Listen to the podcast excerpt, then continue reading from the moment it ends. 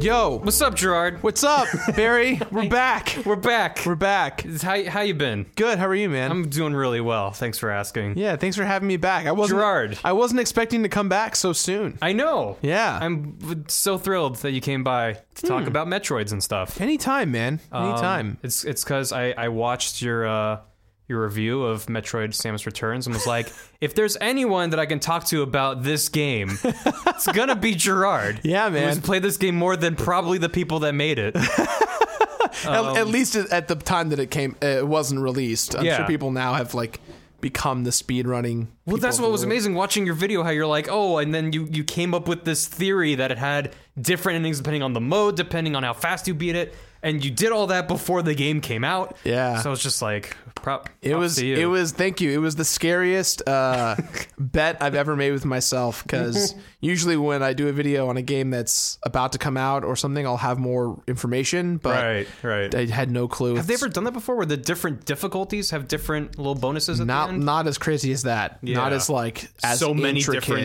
permutations. Yeah.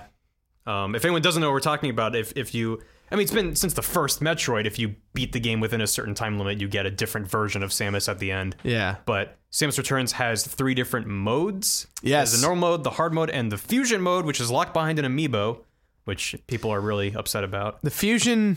The fusion mode is harder than hard mode. And hard mode is already dumb. Yeah. I died a lot in normal mode, and, and Metroid's not a game I usually die a lot in. Yeah. Besides maybe a couple boss fights. yeah. But this game is full filled with boss fights. Yeah. By the way, guys, this is the G Cast. What's up? G Club. G Club. G. Uh, and this is I'm Barry. This is Gerard, I'm I'm I'm Gerard Barry Gerard, the, the the the completer, the completer man, completerman.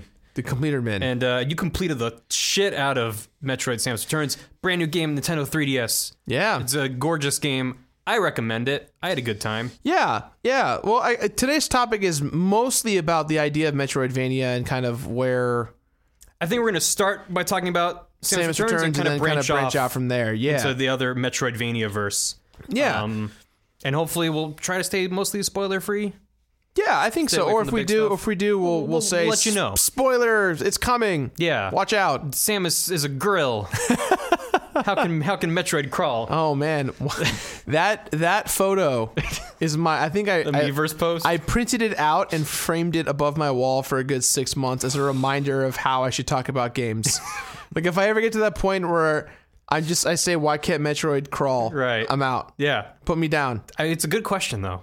It, it's true. How can Metroid crawl?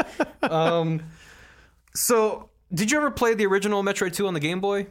no, I I don't know if didn't. you ever talked about it in your, in your review. No, no, no. So I I've never I I went into this completely blind. I uh when AM2R came out, uh the devs were very passionate about the game and and uh, one of the devs who worked on it was like, "Hey, here you should play this." And I played about 2 hours worth and I stopped. Not because I got bored, not because I didn't want to play it, but because I I was doing so many other things, and I told myself this game deserves all my attention when I can give it my attention, and I never did. and then when Yeah. they announced Samus Returns, that's when I was like, okay, now's the time. And so I played through AM2R, walked away really liking it, and then when I picked up Samus Returns, while very familiar in in sense and style, they've to me they felt like apples and oranges Right. Mario and Sonic almost just very eh, they felt same game obviously same concept but level designs execution Just different approaches to the same idea. yes Like, they were yes Given the same like printout summary of the first game and then made different games. yeah it's, it's it's it was a it was almost like seeing a game jam right like Yeah. Oh, you know that's an interesting way of if you're looking at like you know The okay Metroid 2 game jam. yeah everyone gets together and you say hey uh, your theme is Metroid make a game Mm-hmm. and or has to have 40 Metroids to be dead in the in the Right. journey of it And this is what they look like. This is what they look like. Go and and I think that's how I felt. So when I played both games, I had such a love and appreciation of both of them.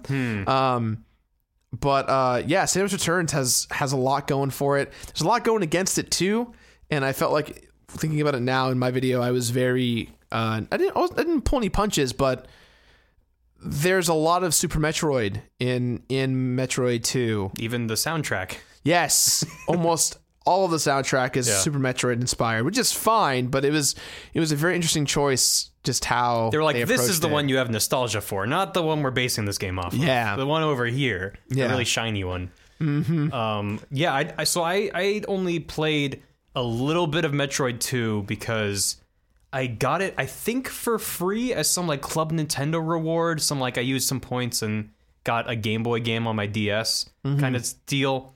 And I played it for maybe half an hour and gave up. Because even as someone who grew up with the Game Boy, it's very hard to go back. Like, I didn't grow up with an NES or a Super Nintendo. I grew up with a Game Boy. That was like my first real gaming system. So that's what I really am familiar with but only the exact games that I played. if I play any other Game Boy game, I'm like, oh, like I played a lot of Mario Land 2, Six Golden Coins.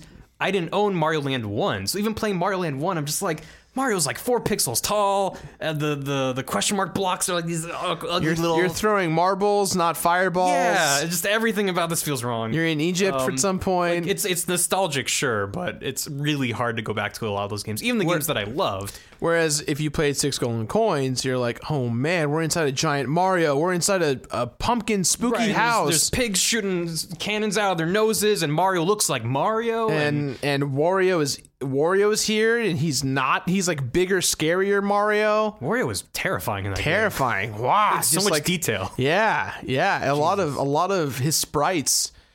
Oh my goodness! This they just they didn't seem evil so much as they seemed very He was like large. demented. He was like some, it was like Yeah. some Ghibli nightmare of some like overinflated man who was cursed. um, but so play I played a little bit of Metroid 2 and I, I don't even think I got to the first Metroid if I'm being honest. Like it, it, it- there's no map. It's really tight. You cannot you can you can see like three Samus's worth in every direction. Like it's very hard to navigate and I think maybe that was part of the point was that it was this like stressful claustrophobic thing but it was really hard to get into Now, did you play the original Metroid? uh only sparingly zero mission is the closest i've gotten to actually playing the first metroid Yeah, that was the same for me. So I I, Um, i couldn't- love zero mission Zero Mission to me that might be my favorite metroid in in in my regards, Zero Mission is ten times better than, than the original Metroid. oh yeah It's does everything that I wanted the original Metroid to do, and going back and playing the first Metroid is really tough. It feels Yeah. very unimportant. It feels like okay, you got a missile, you got you you have some lives. It's like very, it's like in Mario, right? You just you don't have lives, you just run, you jump, and you're very expendable. Metroid feels like you're expendable the whole time, but you don't really have a sense of progression. You're just kind of running around and going to this place and that place, and this missile might do this. I don't know. Is it a pixel? It's is it a block? Is it a part of the atmosphere? right because there's nothing in the game Yeah, there's nothing. It's just bare. like all you have is an enemy that shows up every now and then. No backgrounds to indicate where you are. Just black space and the doors, and you can jump up and and power ups do some things, but you don't know which power up does what, how to use them, and so it's not as as crystal clearly laid out. Not that, not that we need a tutorial, right? But it's Right, It's, but- like NES games are. That's how they Yeah. were back in the day. you were supposed to read the manual and, and, and get a lot of information on all the enemies and what they were called because that's really useful information. Mm-hmm. Yeah. And then you were just left to the wind to just figure out what the hell you were doing. yeah, And then Super Metroid came out and was like, oh, this is what Metroid is. Yeah. Now I get it. I, th- I think uh, I, I don't know if anyone's really said this, and I'm sure that's like the vibe of it. But I really feel Super Metroid's just a reboot of the first game from a much clearer perspective. Where obviously we're not visiting, you know, we have the f- the beginning of Metro- Super Metroid. You walk through the entire end sequence of Metroid One, Right. and you know spoilers to super metroid but like you almost lead the same way so it's like this essence of full circleness and revisiting re- atmospheres and really the backtracking style of metroid really kind of came super prominent in super metroid whereas uh, one was a bit more linear kind of and two was for me I, I never again i didn't play the original but i think the idea was you just really had to pay attention to where you were going at all times to really go in the direction that you wanted to go. My understanding is that 2 was very linear, and that's where AM2R and Samus Returns get their inspiration from, where there's like lava that literally recedes once you kill the Metroids, which lets you access the next area. Yeah. um, which is not a thing in Metroid One or in Super Metroid, where where you're getting abilities that let you expand the map in all directions. Yeah. this is much more like here is the tunnel that you're boring your way through. Um, and yeah, I never played AM2R, uh, and I never really played that much of Metroid 2. Oh, I was gonna say something else that like I think it's really as an aside, I think it's really interesting that Nintendo went really weird with all the sequels to these franchises. Like Mario Land 2, with- at least the American version, Doki Doki Panic, whatever, was like very, very different from Mario 1. Zelda 2, very, very different from Zelda 1. Uh, Metroid 2, kind of similar, but a little bit different, a little bit weirder. And then with the third entries in all of these series, they kind of went back to the roots of what that franchise was all about and made like a better version of the first game. Yeah. Um, like maybe it's sacrilege to say, but I think Mario Bros. 3 is way better than Mario Bros. 1. I'm with you on that. I think maybe a lot of people would agree with that. I think I think I think Super Mario Brothers 3 definitively is like it's like the Mario. the Mario that everyone was like, "Whoa." like Mario 1 is more iconic visually. yes. but I think Mario 3 is when musically they- too, right? Ba ba Yeah. ba ba ba ba. Right, it's sort of established. I mean, it's the same thing with Metroid One and with Zelda One. Like, it's sort of established all of these ideas. The sequel, they're like, let's throw everything out and just go fresh and try something new. And the third one is like, what worked about that first game? So then you get Link to the Past, you get Super Metroid, you get uh, Mario Bros. Three, and then like later Mario World. I don't know. This, I think that's just an interesting perspective that Metroid uh, that Nintendo had, where they're, they're, they nothing was precious to them. They were Yeah. like, yeah, okay, you think Zelda's this? No, it's side scroller, and you, you have to like poke him in the knees now. And I don't know. That, that's it's very bold, especially in, in today's uh, franchise dominant world where everything's the same thing over and over. What's kind of crazy is that Metroid has kind of been a western game for western audiences. Yeah, It's it's never really been popular in Japan. It's that was never, news to me when I learned that. Yeah, like it's never really been a thing that Japanese people really enjoyed back in the day, at least. And so, like, Metroid is the Western franchise for Nintendo. It is designed for us. We we are the ones that have kind of embraced what it is, and you know we, we've always fallen in love with with Super Metroid and Metroid Fusion and Metroid Prime and and Zero Mission, and we've always Right. been like. Man, these games are really fun. They're difficult. They're they're large. They feel large. They're, they're oppressive and eerie, and you're alone. There's not not, li- holding your hand. right, there's They're- not little bubbly NPCs telling you what to do. Yeah, yeah. It's up to you to kind of determine the, the essence of the journey. Also, the obvious references to like Alien and and those Mm-hmm. Western sci-fi tropes. Um, which is why it's so important. You know, uh, I get I got two I get criticized a lot, especially for my opinions of of Samus Returns because in a public setting, at least, right, with social media and whatnot. right. But uh, the the two things I kept seeing a lot, which was interesting for me to think about, was one is I got criticized because I said that un, uh, I said that Nintendo had good reason to shut down AM2R, and They do. It's their copyright. Right. Well, so I d- Nintendo obviously with Pokemon Company, right? They were like shut down the, the you know Uranium Pokemon Uranium last year or two years ago. They've been and- very consistent about shutting down fan projects. Right, That's but- one thing you can look to. sure, and and it sucks that, that happens, and it, it really really bums me out that it has to happen. But at the same time, it's their right to do that. But more importantly, uh, am like it's like you kind of wish they took the Sonic Mania approach, right? Where Nintendo said, "Hey, come make this thing for us." But in the case of Samus Returns, this was a game they were already working on to remake, and so that to me makes the most sense in regards to taking Right. down a, a C&D, a, ga- a fan game that on the 30th anniversary of Metroid is out and free and trending and getting downloads and becoming the spread of the wildfire when you are nine months away from announcing that you are coming out with the same game. Right. Because obviously they were already in development on Samus Returns when AM2R came out. Absolutely. They were And well into development. if if it wasn't Samus Returns and it was something else, I don't think the C and D would have been the C and D would have been a little more unjustly or wouldn't have been as as as focused as it became. Yeah. But whereas literally this was Nintendo was saying we are making a remake of Metroid 2. That's what we're making. Right. And and everyone out there is very upset, but I think the key to it and the most important thing to, as a community as the gaming community should look at it is the support that the AM2R devs gave Nintendo. They were like, Right. yeah, we got shut down because we wanted to see another Metroid game and they're making another Metroid game, the one that we were going to make. This is Yeah. Mm-hmm. good for the Metroid community.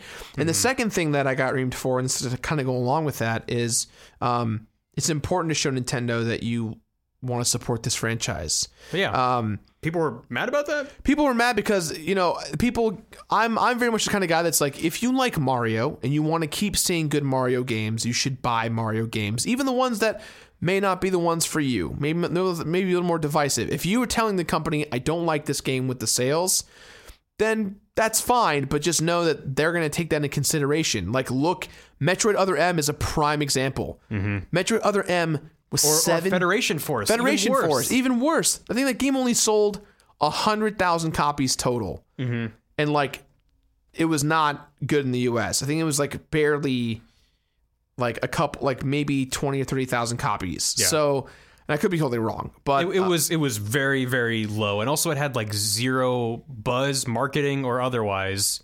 Like I, I missed when it came out because n- even Nintendo was just kind of like, yeah, we, we don't know what we're doing.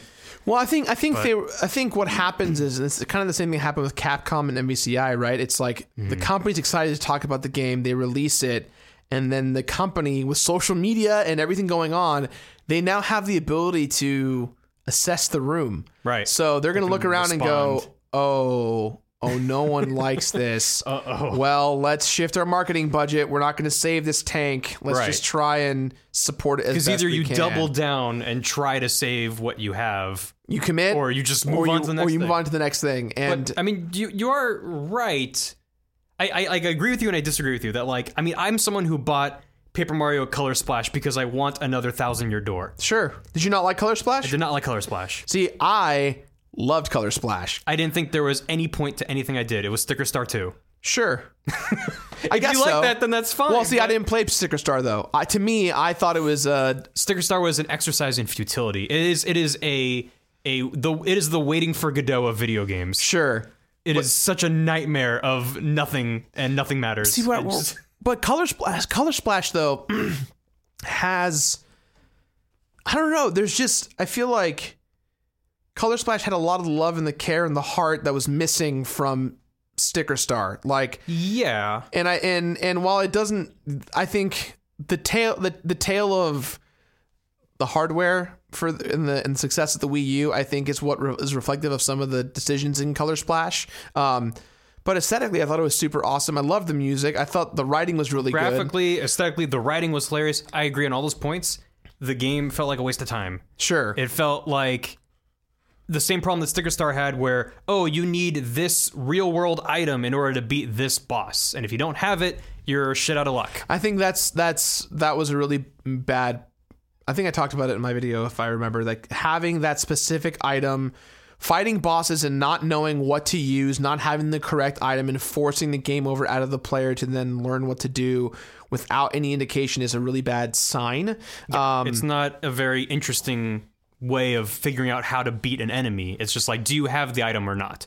yeah, well, especially if it's like, gee, I wish you had this item. Right. Like that's different than in the middle of the fight. The, the, the boss is like, oh man, I have a bump on the back of my neck. I wish someone could hit me in the back. Like that's different Right. because then you can go, oh, the boss is telling me I need to attack them from behind or I need to uh, Right. use a spell that involves hurting them in other ways than just It's, than going it's different one-on-one. because everything in that game is consumable. Even your jump attacks are consumable cards yes, that that you use. that that also That's as my problem with the game. as someone right as someone who uh hates using items in games like i'm i'm that rpg save all of your Phoenix Downs to the final fight. That- you never use them. that is me to Yeah. the to the t i refuse to use my potions high it's potions common and X sense. potions If you're smart, that's how you approach games. You wait till the last second to use them.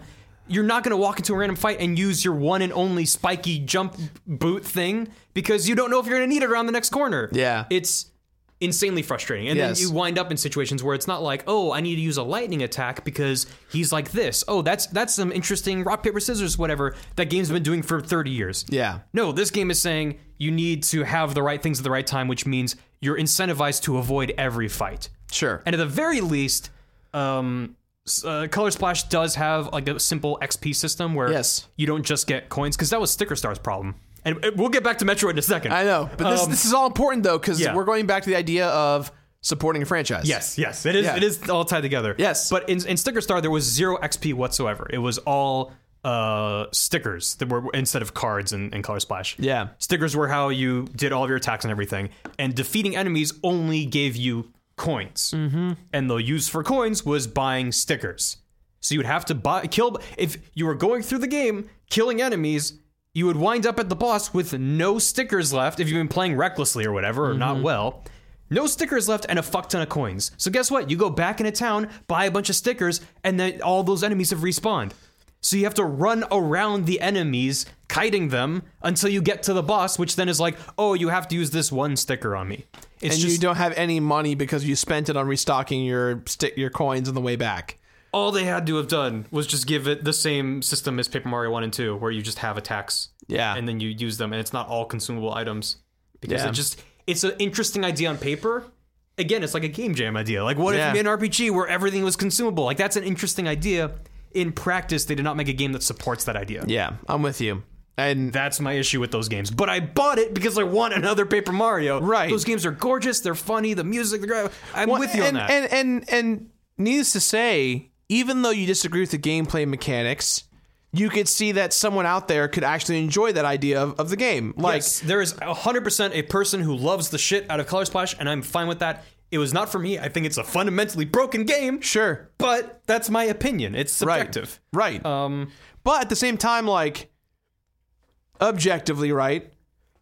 That mechanic, like if you'd have played Color Splash for the first time without any previous knowledge of the Paper Mario games, a game Right. for what it is, you would probably enjoy it a little bit more. But you, in your back of your mind, you're going, "This is not what I'm. What I'm. No, this is not my Paper Mario. This is not what we had. We had a previous game that reflected these bad changes, and instead of you have a going point of comparison. Yes, yes, yes. And so that, that clearly changes. Like, it almost makes the the the root of it a little more like raw, right? You're like they they had something before. Why did they go that direction? Right. Um. And, so On the one hand, I respect them for not just remaking the same game over and over, talking about Mario 2, Zelda 2, etc. yeah, But it's like.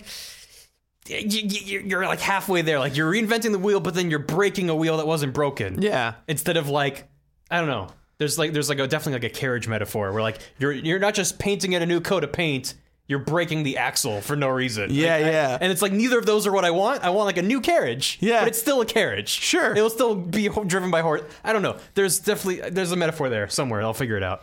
Um, But I, I. But anyways, the point is, you supported the franchise. It's still somewhat fun to you. Hopefully, you didn't. Did you feel like you wasted your sixty bucks completely? No, I mean, and and I mean, I don't, I don't treat game purchases like that. Yeah. because I, I'm the kind of person that I will happily pay sixty dollars for a game that I despise if it gives me something to talk about. Yeah. because I like discussing games. I like picking apart games. So unless it's just like I'm bored, I've played this a hundred times before, that feels like a waste of my dollar. But I'm pretty good about not just buying. Like if I'm not into FIFA, I'm not gonna buy FIFA 17. Sure, and but at the same time, you even though you're not going to buy FIFA, there are millions of people out there who will buy FIFA Yes. and those and I have franchises. no bad things to say Right. about those people Right. whatsoever. And also, like you not buying FIFA is not going to change the, whether or not FIFA. I think 19, they're gonna be fine. Yeah, right. Yeah. There, there is an install base. Sure. Whereas things like Paper Color Splash, Super or Metroid, uh, Yes. Star Fox, like those are the franchises that get the the least amount of love from Nintendo. Mm-hmm. And when they do go all out, they give it their best, but they're trying to innovate from what they did before. And sometimes that innovation clash clashes really hard. Yes. And so that's why it becomes so divisive to hate and to and to bicker and to, and to disagree with what these companies have put in their heart and souls into. Right. Especially when they get so far to getting it almost right. It's like That's what's more frustrating. Like I'm more annoyed at Star Fox Zero than I am Metroid Federation Force. sure. Because to me, Star Fox Zero was not quite a 64 remake. It wasn't quite a new Star Fox game. It threw in these gimmicky motion controls that didn't quite work. Yeah. And I played that game through mostly co-op, and the co-op is not balanced at all. Yeah. It's really weird and hard to play. Yeah. And it's like more frustrating to me than if they made a super weird Star Fox Adventures type spin-off like they did with Metroid Federation Force, which to me it's like at least they're doing something different. Yes, I'm annoyed that it has this weird chibi art style and that it's clearly not it's like, I mean, Metro when you think Metroid, you think isolation, you think going into a, a, a alien planet and you're on a mission. co-op does not mesh with that. Yeah. So a four-player co-op Monster Hunter does not make sense with the identity of Metroid. But you could say that they're trying to expand the Metroid brand, trying to invite more types of experiences into that universe, which I'm all for something like that. Um, I remember being disappointed when Federation Force was announced, and then when I learned more about what the game was, I was more interested because I was like, okay, this isn't Metroid, but at least it's like this weird Monster Hunter thing where you have different roles, different classes. I didn't buy it, so I didn't really help out there, but I was at least like trying to give it the benefit of the doubt. Okay, like what idea drip? Because I don't think that game came out of a boardroom discussion of we need a new Metroid game, because that would have just given us Samus Returns. To me, to me, it was more of hey, we made a cool, unique idea in the Metroid engine. How do we tie it to Metroid? Or we have this new idea. Is there an existing IP we can slap onto it? Yeah, I mean it's it's kind of the same thing with Star Fox Adventures, right? Like infamously, it was not a Star Fox game Until and it- Miyamoto and- kicked until down the door. Miyamoto was like, "This is now Star Fox." Uh, they're like, same "Okay." thing with Doki Doki Panic. Like Doki Yep. Doki Panic was a different game, and they were like, "Put Mario people in it, and now call it Mario Two. Like that's Those the game Westerners now. are too dumb for hard games. right, right. They're right. what do you mean? We have Dark Souls now. We're, we love Dark Souls. Made by Japan though. It's true. It's true. But we like it. we do like We it. do love it a lot. um, so to go to go back to it though, we want to support these franchises, right? Yes. And so we want to see the next Star Fox. We want to see the next Metroid, the next Sonic, the next whatever it is. And so now more than ever, we have to look at these games for both their source material and what they did differently and Mm-hmm. decide this is this I like this, I don't like this. And and it, it creates a di- different zone going forward, especially because nowadays Nintendo's not the one producing this game. This game was made by Uh, Mercury Steam. Mercury Steam, a completely different company. Mm-hmm. This game was originally a Metroid Fusion pitch remake, which was Right, very fascinating yeah. to me. And originally, the director of the original uh, Metroids was like, "Let's remake Super Metroid." Like that's what he wanted. Really? And it's like, I didn't know that. I don't know if I would be happy if they made Super Metroid in the same style that they did Samus Returns. I don't think I would really enjoy it. I think I a different relationship with that game. Absolutely, especially because uh, the melee mechanic was really brilliant, but it got pretty pretty old pretty quickly once you realize that every enemy you fight, like almost in the beginning, needs to be fought this way. Right. Um, usually in Metroid, like as you get your guns, you can you can progress and shoot through them. And that's true, Mm-hmm. but there were just some some enemies were designed for in order to fight me, you gotta let you gotta smack me with your gun, and that can create some fatigue sometimes. Like I I definitely had moments where I was like I like this mechanic a lot, Mm-hmm. but it, it it got old somewhere in the middle of the game when you realize that you have to get the rhythm every single time. Right. The, the thing I find really strange about the way the melee. So now we're, we're finally getting to Samus Returns, I guess.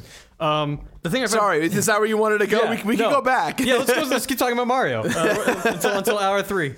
Um, the thing I find really interesting about the melee counter is that it your attacks apparently do more damage, or at least the melee counter itself does a lot of damage. The counter itself does a, does a lot of damage. It does like a f- good base damage, but what it does is that it allows, it opens up the enemy to more capabilities of getting uh, hit. Yeah, so it stuns them. It locks because you can spin 360 degrees. That's one of the big innovations for Metroid in this game is you can aim in any goddamn direction. yeah, And when you do a melee counter, it stuns the enemy in place and it locks your your gun onto them. Mm-hmm. Excuse me. So, but I, I noticed that like those like little hopper frog dudes, you can just like blast them all day. It takes like a thousand shots to kill them, or you melee them, shoot them once or twice, and they're dead. yeah. And I'm like, is it that like my gun is supercharged after I I melee, or is just like the melee itself just does a ton of damage? I think it. I think it's from the action of them being stunned because they're in a stunned state. They're susceptible to more damage. Hmm. But I don't think that's it because if you if you counter them and then manually aim at them, it still takes a lot of shots. It takes more shots than if you just shoot from the auto lock on. I- Okay, I, think I'm like ninety I percent sure. think I think you're right. Then in that case, because I think it act- actually is almost like, not like a cutscene, but like a like a bonus hit. Like Yeah. when you're locked in, it's like kind of this fluid motion of melee hit into this cutscene esque action of shooting when you're locked on, and I Right. think that's And as what's long as you like- don't break out of that yeah little moment. because then- now that I think about it, you're right. Whenever if you s- go full rotation mode and don't continue the action, then it does take a little while. Because there's definitely times when there's like three enemies and I'm trying to melee all of them to stun them all, and then like, oh, now I'll shoot them, and it takes a bunch of shots to do that. Yeah, yeah, Um, but I, I am a fan of the melee, at least in theory, if not mostly in practice. I agree it does get old eventually, but then later in the game you get you know like the screw attack spoilers, yeah. and then you can just jump through every level and it's fine, and you don't Yeah. have to fight anything unless you wanted to. Um, but combat has never really been a strong suit of Metroid specifically. It's functional, but you're usually very restricted by your movement abilities. Before you get things like the space jump and screw attack, you can just sort of walk around and aim in different directions. And, Yeah. Um, I've been watching a bunch of videos about Metroid because everyone's making Metroid videos right now, which is great.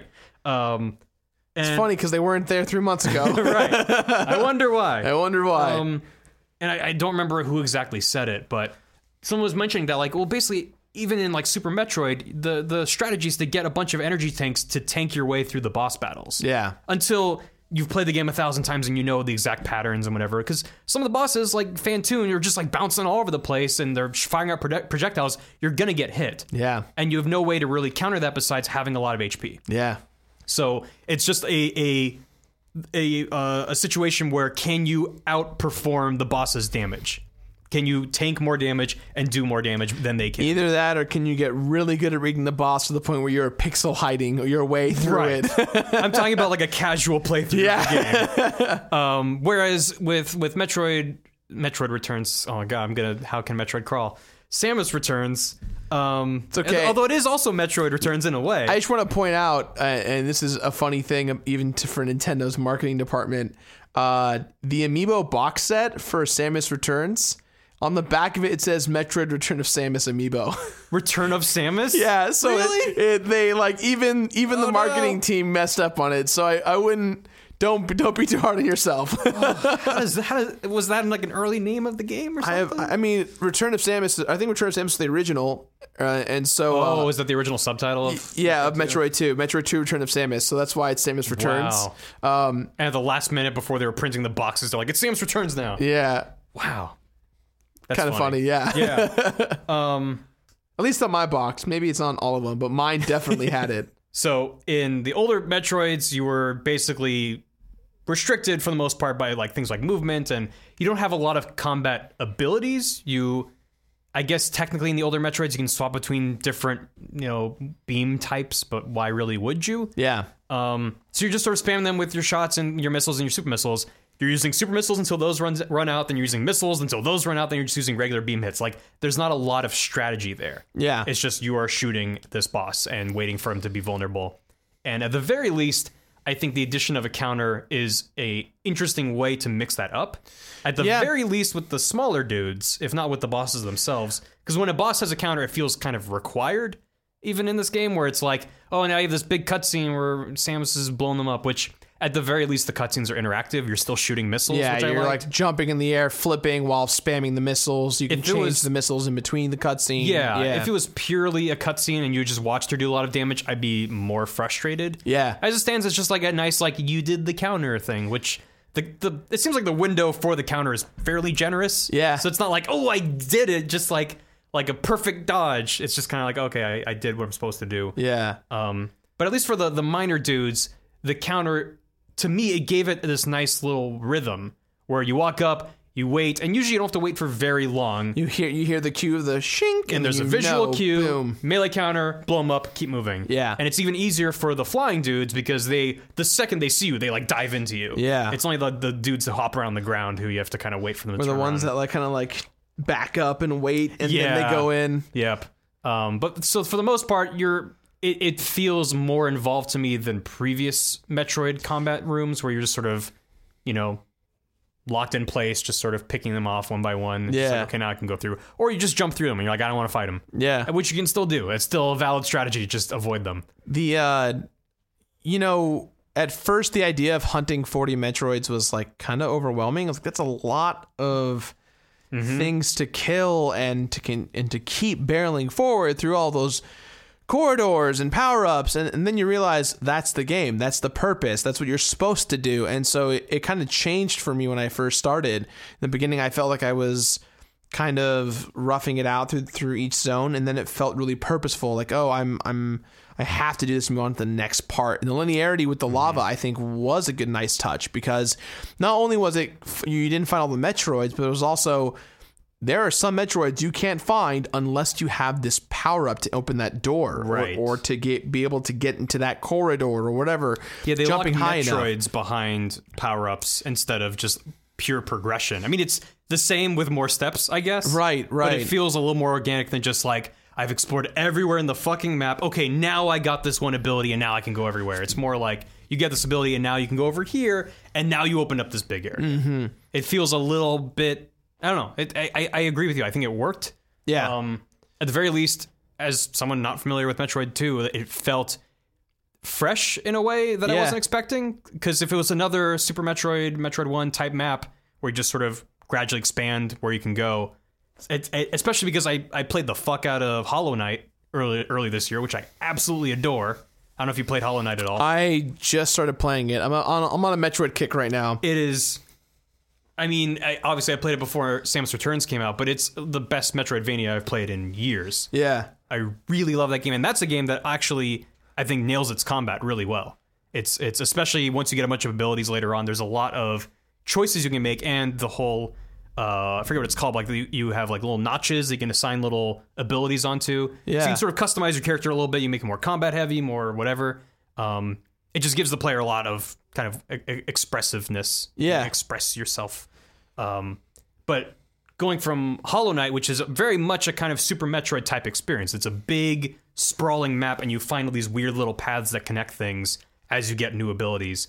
And in Metroid: Samus Returns, you you like introduce these big chunks, and there's a, I think it's like Area Three or Four, which is the first one that has more than one Metroid gate inside of it. And you're like, Yeah. oh shit! Like that feels like a big moment of like, how big is this area? Yeah. Whereas I think you wouldn't have that unless you had that kind of gating Or even even, even though it's it's uh, completely artificial. It's uh, objectively another zone that they introduce you by well, lowering the purple goo.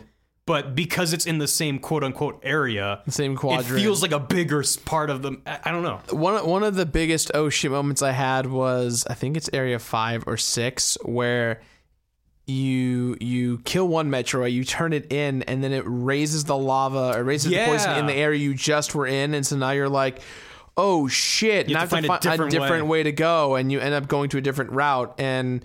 Then you kill that Metroid and turn it in, and then it goes back to normal. But like, it just felt fun because now you are going to an area you didn't know existed, or you, it was gated earlier with with uh, you know the purple acidic acid Right. soup, whatever, Whatever it, is. it is. Yeah. Um, I think overall, th- the biggest complaints I had with Metroid Samus Returns was never about the game design so much as it was about the playing the game. Because on the 3DS, as a gentleman who has very large hands, Right. uh, I was hurting a lot. I was, I and As a I- gentleman with average size hands, I was hurting. yeah, and, and I think that's kind of the tell of it, right? I think first off, not having customization controls is is not an excuse in today's day and age. There are a lot of gamers out there who struggle physically with their hands. They're left-handed.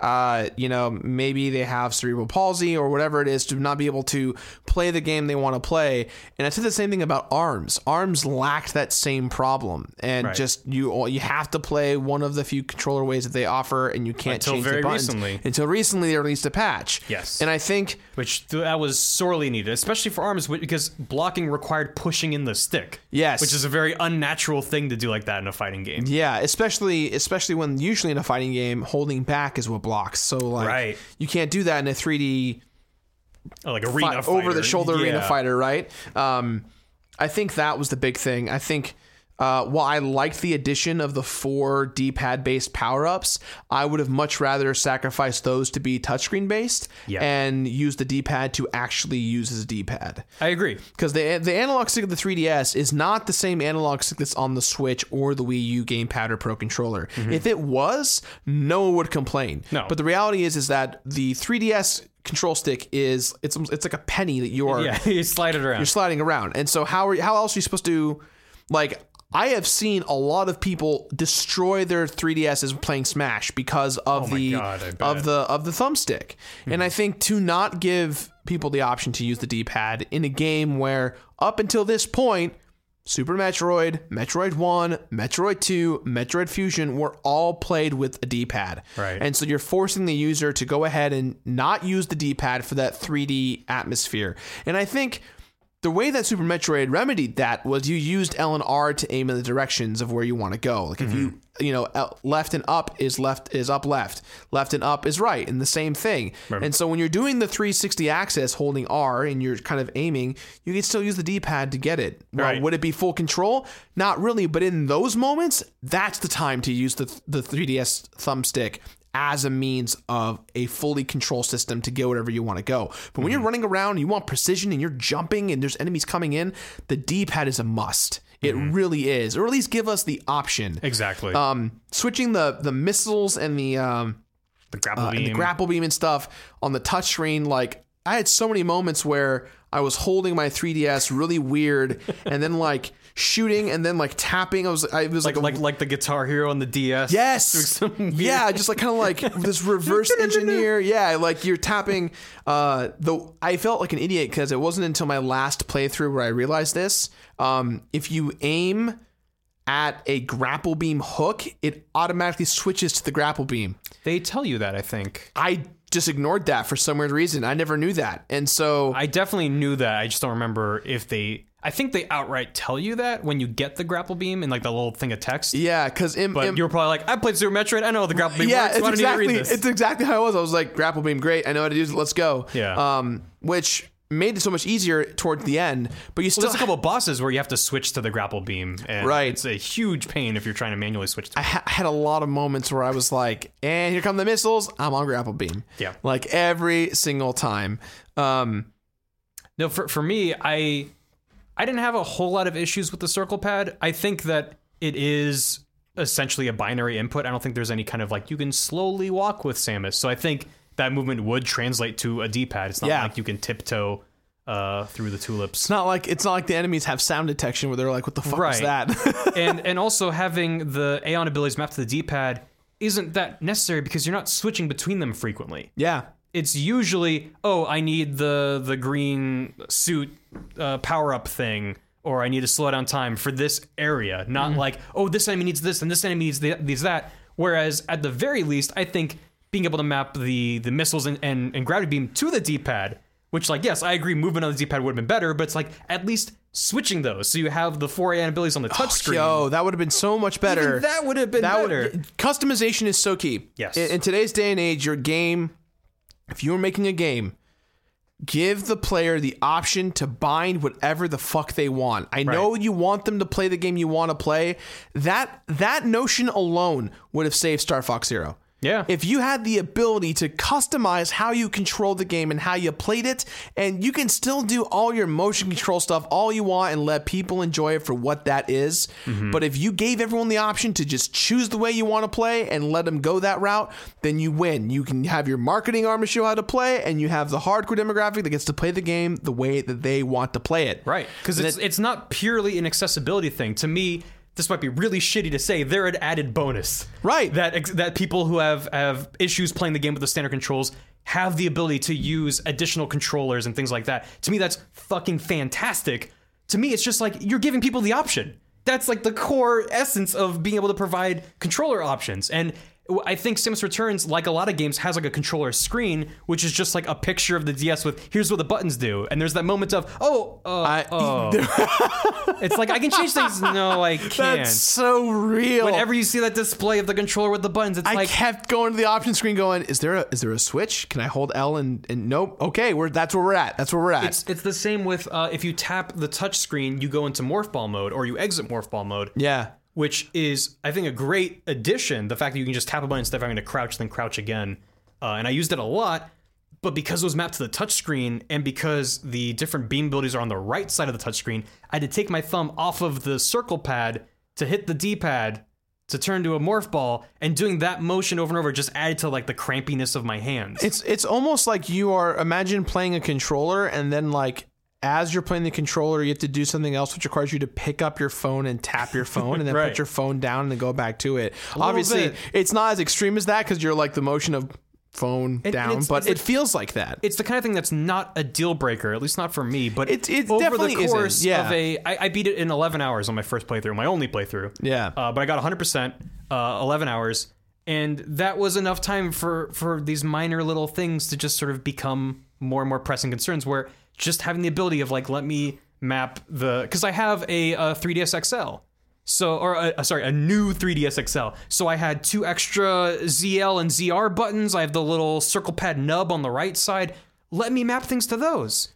Create a default control scheme that works on every DS, but because I have extra buttons, let me use those. Let me map turning into a morph ball to ZL. Let me map uh, grapple beam to ZR. Like, give me those options. Why? I, why do I have these extra buttons? So here, so to me, not only do I agree with you, but that's how you sell a new 3DS. And uh, you know, and that sounds really dumb, but imagine because here's the thing: the one of the only few games out there that requires requires the new 3DS XL is Xenoblade Chronicles. It require you cannot play Xenoblade Chronicles X, I think, on a on a regular 3DS. It just will not run. Hmm. It won't run well. It's like not designed for it.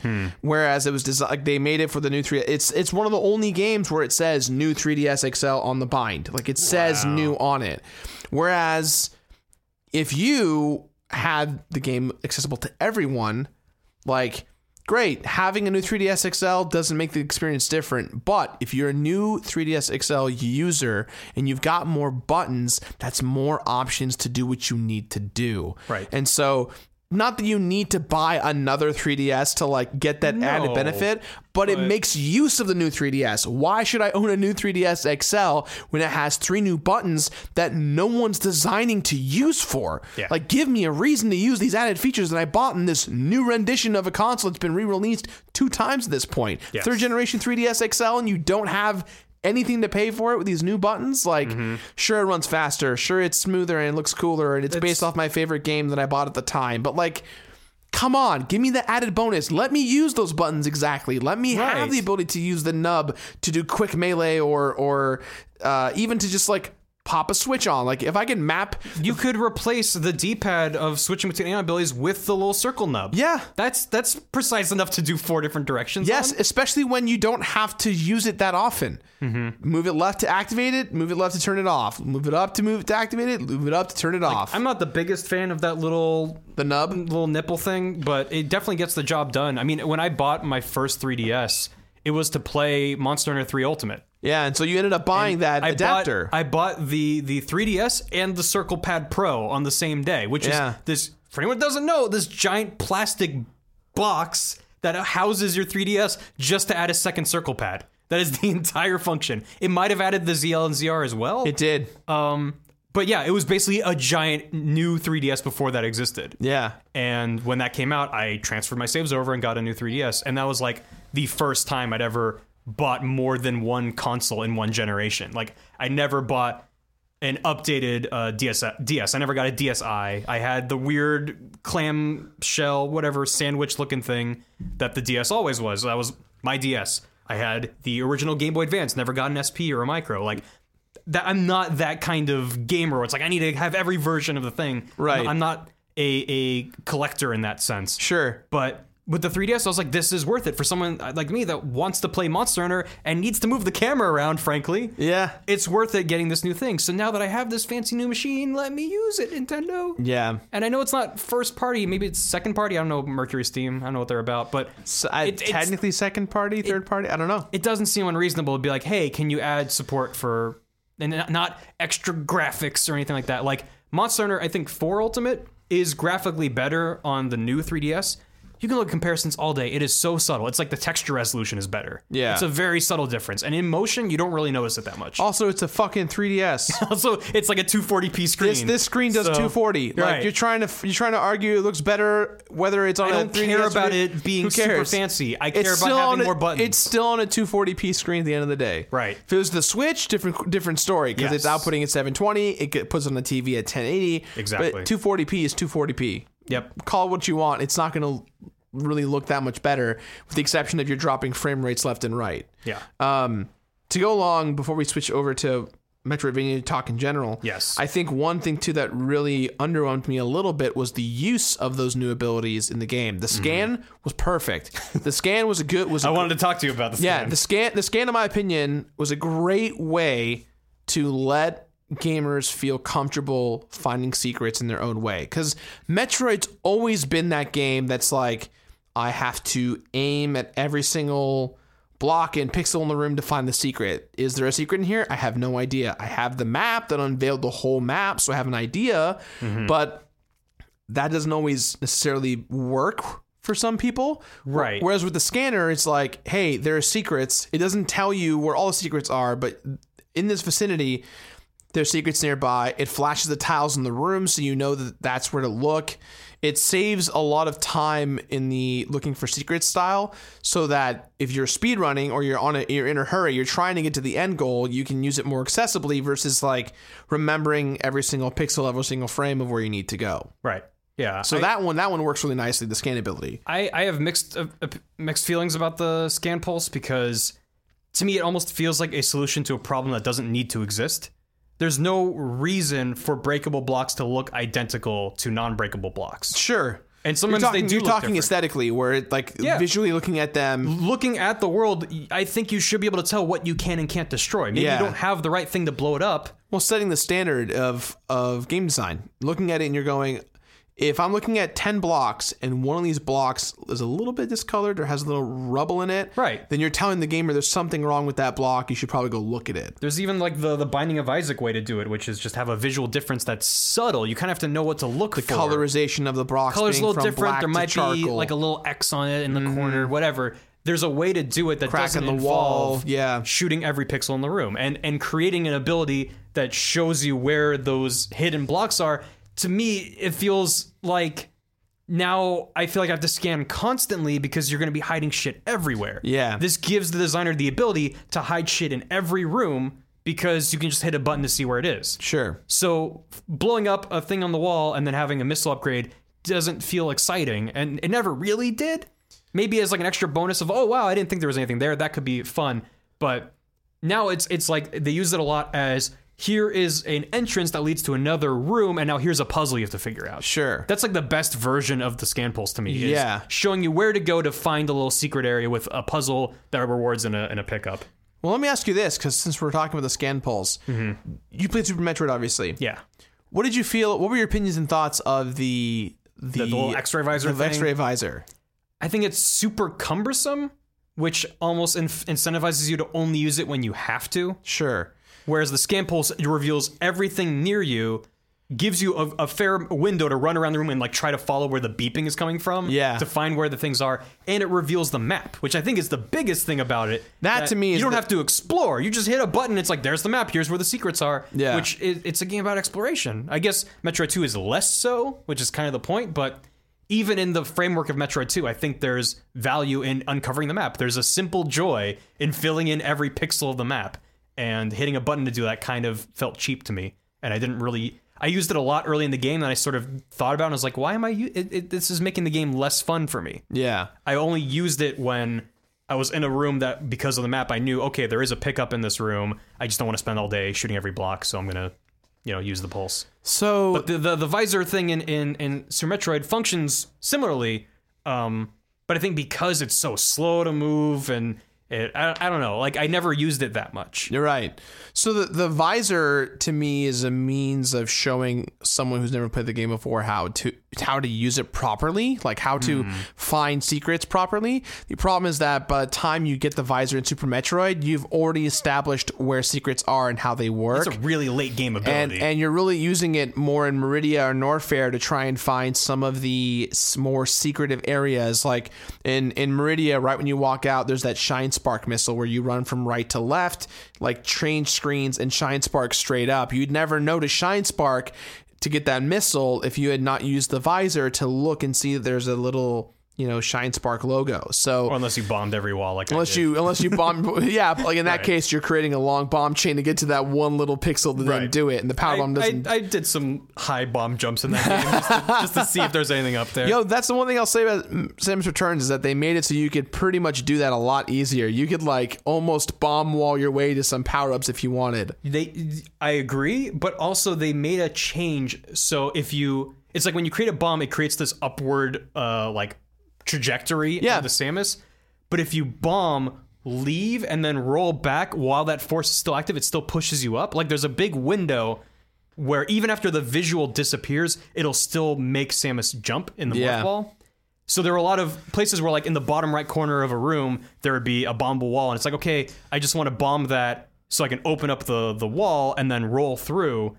So I'm not going to bomb in place because that's going to shoot me up in the air and I have to fall back down and now roll through. I'm going to roll one pixel to the left, one tile to the left, bomb it, now roll to the right, and it would still push me up like I jumped. And I was just like, why is? I mean, maybe that's like a side effect of making bomb jumping easier, Yeah. but it was, still wasn't that easy. I still had to like get into the rhythm of it like you do. Did you? I don't know. That's a, that's a real nitpick, but I was just I kept running into it, and I was like, So I want to ask you this, and everyone at home, I'm sure, who's played Metroid or Samus Returns, probably experienced this. But did you figure out what to do with the No. the red no, crystals? no, nope. Oh. Do you want? y- You're gonna. I be- looked it up. You looked it up. Okay. Yeah. So 'Cause I played it after the game came out. Yeah, so I yeah. could. So for me, I, I'm I'm in a I'm in like a YouTube Discord chat group with with Nintendo Oh. ambassadors who who get games early, and so we're always talking like, did you figure out this? What does this mean? What does that mean? To try and help each that's other. a really good idea. and so uh, I joined the I got invited to that group late. And I showed up, and I got to the point where I was like, "Where the what the fuck do I do?" And no one knew. And then I figured it out, and I like I was like, "Guys, this is how you do it." And everyone was like, "Yeah!" Wow. But that moment, for those of you guys who don't know what we're talking about, in, in Samus Returns, you have a really big epic boss fight, and you get the power bomb. yes, And the power bomb, obviously, pretty late in the game. too. very late. You're you're Yeah. talking like near end game status. Yeah. And you get this power bomb, and the power bomb's a, a staple to the Metroid franchise. A massive white bomb sphere that blows everything up in the way. But uh, you'll encounter these red crystals that you need to progress through, and everyone was thinking, Are they oh. required? I think they're just for well, for pickups. secrets, there's- Yeah. for secrets, but there's also You've passed them uh, through the game. yeah, and you and because that's the whole thing about Metroid: Samus Returns is that you encounter an obstacle, you go, I can't figure out how to get past that. that's a staple of Metroidvania. yeah, that's you, the genre. You then get that item and you go, oh, I can get past this. But most people who played Samus Returns for the first time blindly got to that point where they go, okay, I have every item in the game. Why can't I get past these red crystals? Yes. And the whole thing is you're supposed to hold the uh, R or L for the spider. Is it R or L in bomb form? I think think it's it's, L. R. It's R. You tr- you get into spider ball form, and then you release a power bomb, and it sends you straight up in a line across the sky. it's to like get it's to like a where you need to shine go. spark because the game doesn't have. It's a sh- it's a sh- the speed boost is not there. Yes, Right. it's it's it's the game's shine spark to pr- to throw you, and it was the coolest thing ever when I figured that out. And the game through subtle game design tells you how to use it when you get the power bomb. Like they? when you get it, it's like they they make you bomb the wall up, Right. And so you're it's kind of like it lines up perfectly for where it is, but they never tell you t- to hold the spider wall, the spider bomb thing. so you never really figured it out. But if you were happened to be holding it, you would realize, oh, I can just go straight up, and it help you do massive shortcuts, avoid enemies, things like that. That's the thing that really bothers me about that because the spider ball is required to go up walls. So there's a couple uh, horizontal rows of red spikes, and the only way to get across is to roll up a wall using the spider bu- spider ball, then lay a power bomb, and then it'll rocket you sideways through the tunnel. Yeah. That makes sense to me. Requiring the spider bomb when you're on the ground to shoot straight up makes zero sense to me whatsoever. Yeah. It should just work if you're sitting on top of a power bomb. Yeah, it should just send you in the direction you want to go. Yeah, it should send you straight up if you're on top of it. Instead of like the regular bombs, which might bounce you to the left or right or whatever. If you're on top of a power bomb, it should just send you straight up. Yeah. And I think that would have been enough to teach players. I Yeah. think I think I would have I like to think I would have eventually figured out the horizontal ones just from like I'm on this wall, maybe I'll try laying a power bomb. And because you're you have to hold the R button in spider ball You're mode, already in that position, so you're ready to go. yeah, it just sends you. but I, I do not think I would have put it together that you have to hold Spider Ball on the ground On to the ground. rock it off the ground. Right, It- right. which is it's holding you to the ground. Yeah. It doesn't make sense. Uh, that that that bothers me. Yeah, that, And- that was crazy to figure out. I, I'm glad that there was at least one thing in the game that they didn't outright spell for you. But when I looked it up, I made me feel really dumb and really mad. Yeah. Mm-hmm. At the same time, it wasn't. It wasn't the same thing where you feel you feel dumb yourself at being like, oh man, why didn't I? could have figured that out. yeah, and but then you're like, wait, but I should, but But that like, doesn't the- make sense. The game design should tell me how to figure it out. Right. I think there's a way Inherently. for them, and, and I, I guess I would need to replay that section where you get the power bomb because I don't remember there being like a teaching moment. To be fair, to be fair, uh, you fight a really epic f- boss right before it. One of the hardest bosses probably in Metroid history. yeah, it took me quite a few tries. It took me quite a while, and then you five or finally six tries. you finally beat it, and you're like on this high of like I fucking whooped his ass, yes! Oh, I get the power bomb, sweet. All right, let's get out of here. Like you're not you're not thinking to like, oh, the power bomb. What can I do with this? It's like you know what it is. Well, and I gotta go. it's never worked like this. It's always been a room clearing kind Yes. of move. Open doors, clear the room, kill So- enemies, remove blocks that are in the way. If you're new to Metroid or a Metroid vet, you're both going to approach this as, oh, this is a really powerful bomb. yeah. Which actually, maybe if you're new to Metroid, you think, oh, maybe I can use this to fire up. But then you wouldn't use the spider ball to rocket yourself up. It's true. It makes me mad. The other the other things that- before we move on Mm-hmm. that drive me crazy are I love I like the use of the scan pulse. I love the armor. I use the armor Mm-hmm. all the, The armor time. was a great thing. I oh, it was like my passive. This game doesn't pull its punches. It really does damage to on you. hard mode and fusion mode, it is required. Those you need it. You need it. yeah, pretty much every boss battle I, I had the the green armor on. Right. The time warp and the massive charge pulse blaster thing. y- y- I used them for the small one or two moments where I had to, and I never used them ever again. And it it, Yeah, it felt weird because the game made such a big deal of you're gonna get these four power ups that do these four different things, and I ended up only using two the whole game. right. Except one in for that- combat, one in exploration. Exactly, and and I th- it bummed me out because uh, there were those moments where I finally you know you have to find those tall like vine flowers and Yep. you can only shoot them with the with the with the I think it's the pulse blaster With the yellow. yeah the yellow pulse whatever. blaster and you're like what if I don't have any more meter what do I do Yeah. and you're, and you're stuck there's that one area in area two Oh, there is like a tunnel with two of them. yeah and you're just like I can't Well, if, if you if you shoot them for a while without using that, they spit out a bunch of bugs. yeah but So those bugs would give you some of that Aeon meter back. true true but But that was their like, eh, this could get you trapped. So in that hallway they don't spawn because there's no Really? there's no upper way for them to get out because Oh, they're they're fuck. attached to the wall so your only option is to leave by going down the elevator you just came up or down the area and so you're like oh I'm stuck here and so you have to Whoa. like go down collect some and then go all the way back That's a bummer. every other time when you find them you're in an open area Yeah, you can just jump over shoot, you them. can jump over them or you can shoot those things that come out but Yeah. in that hallway they don't come out so you're just like well I guess I'm stuck here I guess this is where I live now. Um, this this is my home, my my new neighbors. Wow. Um, but then yeah, and, and the and the time mechanic, while it was super fun, super interesting, super cool, it was just had kind of- no use for it. it was their version of the speed boost, I guess. It was like, but the- even less. It was the useful. reverse. Yeah, it was Yeah. like, oh, I could slow down time and run around with it. I remember when I got it, my my imagination ran wild, and I was like, "Oh, there's gonna be a boss who, who's coming up who's That's really what- fast." that's what I was And I'm waiting gonna have for, to too. Mm-hmm. remember to use this to slow him down so I can get in some shots, and then I'm gonna have to like farm some Aeon energy off of him or something. And it never happened. What one, one the thing too? To, since we're talking about bosses now, sorry, we just keep going on and on. Yeah. Um, some of them, the, the I actually really liked fighting the forty Metroids. I think Yeah. their evolution of how like each one felt a little different, a little faster, a little a little more evolved, and. I I see a lot of complaints of people going, "Oh, I, I got tired of it," and it's like, well, did you learn how to fight them? Because to me, getting better and better at fighting them was one of the coolest aspects.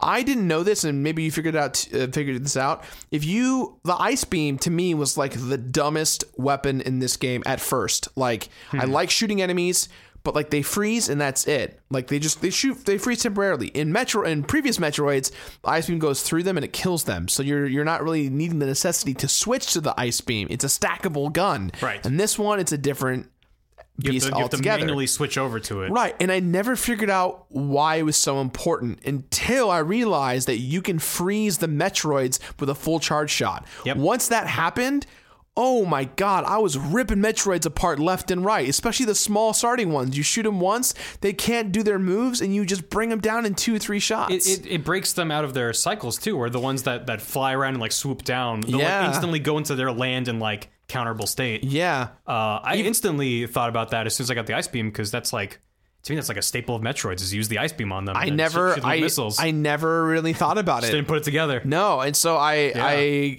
I don't know why. I don't know how you would figure that out unless you were just experimenting. Because Right. again, that's like as someone who's played a lot of Metroid games, that's like what you do is you freeze them and shoot them with missiles. But But- similarly to that of the of those Aeon abilities, though, the ice beam from a platforming perspective is required in a few moments and A cu- like three, and then never again. never again. And so Yeah. and to me, like the way that they use the ice beam, it feels like it was designed for that. And so if you don't really teach the person how to use that or really know how to incorporate the charge beam in that way, like you would never really know to to do that. And like Yeah. you force that you force them because the last Metroid in that area when you get the ice beam, like you have to there's no way to get up there unless you have the ice beam and you know what to do. And the whole time for the first run of the game, I was like spamming the ice beam, like, please stay frozen, please stay frozen, please stay Right. frozen. And then I realized, oh, I can charge it up. I'm an idiot. But it took me a while to get That there. actually took me a long time to figure out that they stay frozen for longer if you charge it. they Because when the stay a lot longer when they're frozen. Yeah, because I was I was doing the same thing of like like freeze freeze freeze freeze like jump on top and freeze freeze freeze freeze jump off like like not thinking it through. Yeah, I'm not, it- it I'm was- not a very smart boy. um, but yeah, I did I did like the evolution of them. The only one that I really disliked is the one that travels to different rooms because it just kills the pacing of the fight. You mean the. oh, yes. it's like phase three or oh, my goodness. You're right. Because it's I- an interesting fight, and and the, there's like an electrified version of them in the lava areas, which is interesting. But then, like at a random point in the fight, he's like, "I'm gonna leave," and then you have The- to find a new arena to fight him in, and it just sucks. the the thing that I had to learn pretty quickly, considering I had to speedrun the game three times again, was realizing that you could actually stop those guys from leaving the room if you killed them fast enough. Really? Yeah, if you got good enough at killing them when you were fighting them, you could kill them before they leave the room. Thank and that's God a, for that. But that's a lot of pressure. That means that you have to just be perfect in your execution to stop them from leaving and killing them. And that again, I'm with you. That was a huge pacing killer for me, especially because there are moments where the rooms are not next to each other. They are in theory, but you're, you know, there's that one lava room where you're like go in the top right corner and you have to like go into the north area ish and then there's like a room to the left, a room Right. to the right and a room to the top right corner and they don't really connect that well so you have to jump up from one roll ball The to the first other time I fought that Metroid, I visited the other two rooms before I found the one he was in. Yep. And that didn't feel good. No, it because I was like, "Oh, this isn't gonna be fun at all." yeah and you're sitting like where where's the hell's the metroid the, Yeah, the and my little radar's pulse going thing is like, off. "There's a Metroid nearby." Yeah, I'm you're- like, "I know there's a Metroid." I'm trying to find him I He's don't here want to somewhere. find him. This yeah but all the other ones I, I thought were interesting and they all evolved in interesting ways and and they progressively become more they they go from being like standard-ish enemies like beefy enemies to mini bosses to bosses and like Yeah. Mm-hmm. there's like a very clear gradient to them which i thought was cool um, and i remember the same thing you said earlier when you first arrive and you're like i have to kill 40 of these that's where do i fucking start Yeah. and then by the end of the game i was like oh there's not that many left Yeah. oh no this game's almost over Yeah, yeah. there's like five left and you're like oh shit i'm in like the last area that moment when you're on the last metroid and it's like here's 10 more i'm like oh no Yeah, Like- that, that was cool. That was a cool bit. There's there's some cool end game stuff. Um, actually, so just earlier today, I was watching. Um, do you know Mark Brown, Game Maker's Toolkit? yeah yeah I, I i love his stuff i, I follow him on twitter he he's Absolutely. a smart smart fellow Smart fellow, love that guy. And uh, he put out a video because he actually played through the original Game Boy Metroid 2. And I'm like, props to him for that. Yeah. he had a lot of really interesting points about how there's a lot of tonal stuff in the Game Boy game that isn't really carried over. I mean, I think he said like AM2R is a little bit more successful, but that Samus Returns kind of throws away a lot of the oh you're killing a species side to the game. That this is this is space genocide what you're committing, and I guess at the end of the game. Um, not to, to kind of vaguely get into spoilers without like specifics. At the You end play- of the if, you, original, if you've played super metroid you know what happens you know, yeah, it- yeah. in the first two seconds they tell you Exactly. Um, but so at the very end of Metroid 2, the original Game Boy one, But when you're approaching the final boss, there's no enemies. It's completely empty, and there's like almost no music. You you beat the boss. There's that last Metroid that you that you don't kill, um, and then it's no enemies on the way out. You just sort of leave with the Metroid, and then that's it. And then Metroid, uh, I almost called Metroid Ret- Returns again. Samus Returns there's enemies in the whole lead up to the final boss. It's this big ramp up thing. It doesn't give you this introspection of, oh, I'm killing a species. It's just, oh no, you gotta fight the end boss. And then while you're escaping with that Metroid, there's enemies everywhere, and it's and it's a version of the same music, but it's like super high tempo and energetic. It's not at all the same tone. And then there's another thing at the end of the game that's not just, oh, you leave. There's a little bit more there. I was hoping the Met- the Metroid would be your companion in the sense that it like stuns enemies or like makes them weak. I did like what they did with it though. That there is there is like a gameplay, and it was another one of those things where the entire game you're like, how do I do that? And then you get the Metroid like, You go, oh, like yeah. that was that was a cool moment. Uh, I don't want to go into super detail on sure, that, sure. but um, overall, I did think it was interesting that that playing through Samus Returns, I was like, oh, cool. Like I I get all these beats; they make sense. And then compared to the original kind of shitty looking Metroid Two on the Game Boy, it's like this game had more going on than I gave it credit for. Yeah. originally. So watch Mark Brown's video. I I, I recommend it. I would love to revisit. I, now that I've, I'm done with the game, I want to go back and play M2R again. I want to Yeah. play the original. I want to like see how it all kind of lines up. And again, going back to the importance of Metroid, uh, I hope the game sells well. I hope people support it. I hope that Yeah. I, I How long has it been since Zero Mission? Like Oh, twelve since years or it's some shit. 12 since Zero Mission, 7 since Other M. So 7 years, a whole Jeez. console generation. We skipped Wii U, baby. We went straight Oh, to to we switched to- Don't we- get me started on F Zero. Oh, I know. Oh my goodness. Someday maybe. Someday maybe. Well, again, it goes back to s- the support. Like Right. then if the numbers Hard are, to support if it doesn't exist, Gerard. That's true. That's true.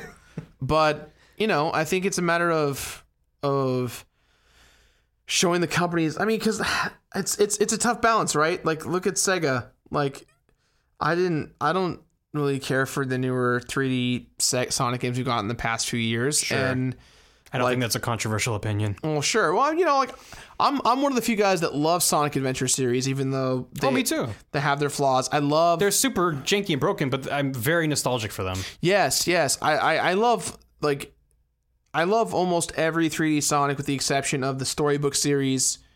Um and I was not into Sonic Heroes. Sonic Heroes I think was the last game that I thought was okay. In my opinion. like Sonic Generations is great cuz it's back to basics nostalgia, but Adventure 2 Battle was the last time before Mania I was like, Sonic's fun. yeah, so- Sonic Adventure 2 Battle is, is my favorite 3D Sonic game. It's like the one that was like this is this is what it is. This is what a Sonic game is. Right. Um, admittedly, I haven't really. I, I've played a lot of Sonic Unleashed for my Defendant video, and I actually think Sonic Unleashed has a lot of great qualities to it. It's just it's kind of a situation of like it's got a good half b- game in it. It's like half of it is pretty decent. The other half, That- that's- I don't know what happened. I, I, I don't know why I take a perverse pleasure in, in kicking Sonic fans. There's something about like beating a dead horse, I guess. But it's it's it's whenever before Mania, there there it's been a long time since there was like a good Sonic game, like objectively good. Because you can find fun things about literally any of them if you if you're a Sonic fan. Like that's it's subjective. Um, but the I just always love that that Sonic fans point. It's like there's a like Sonic Unleashed is great, half of it. I'm like, this is your franchise that you love and support, and you're like, yeah, the best one that came out recently is only half good. Well, I think I thi- Maybe pick a better franchise Well, I- to, I don't- to wave your flag around. I don't know. I don't know. It's, to me, I actually like a lot of Unleashed. I like.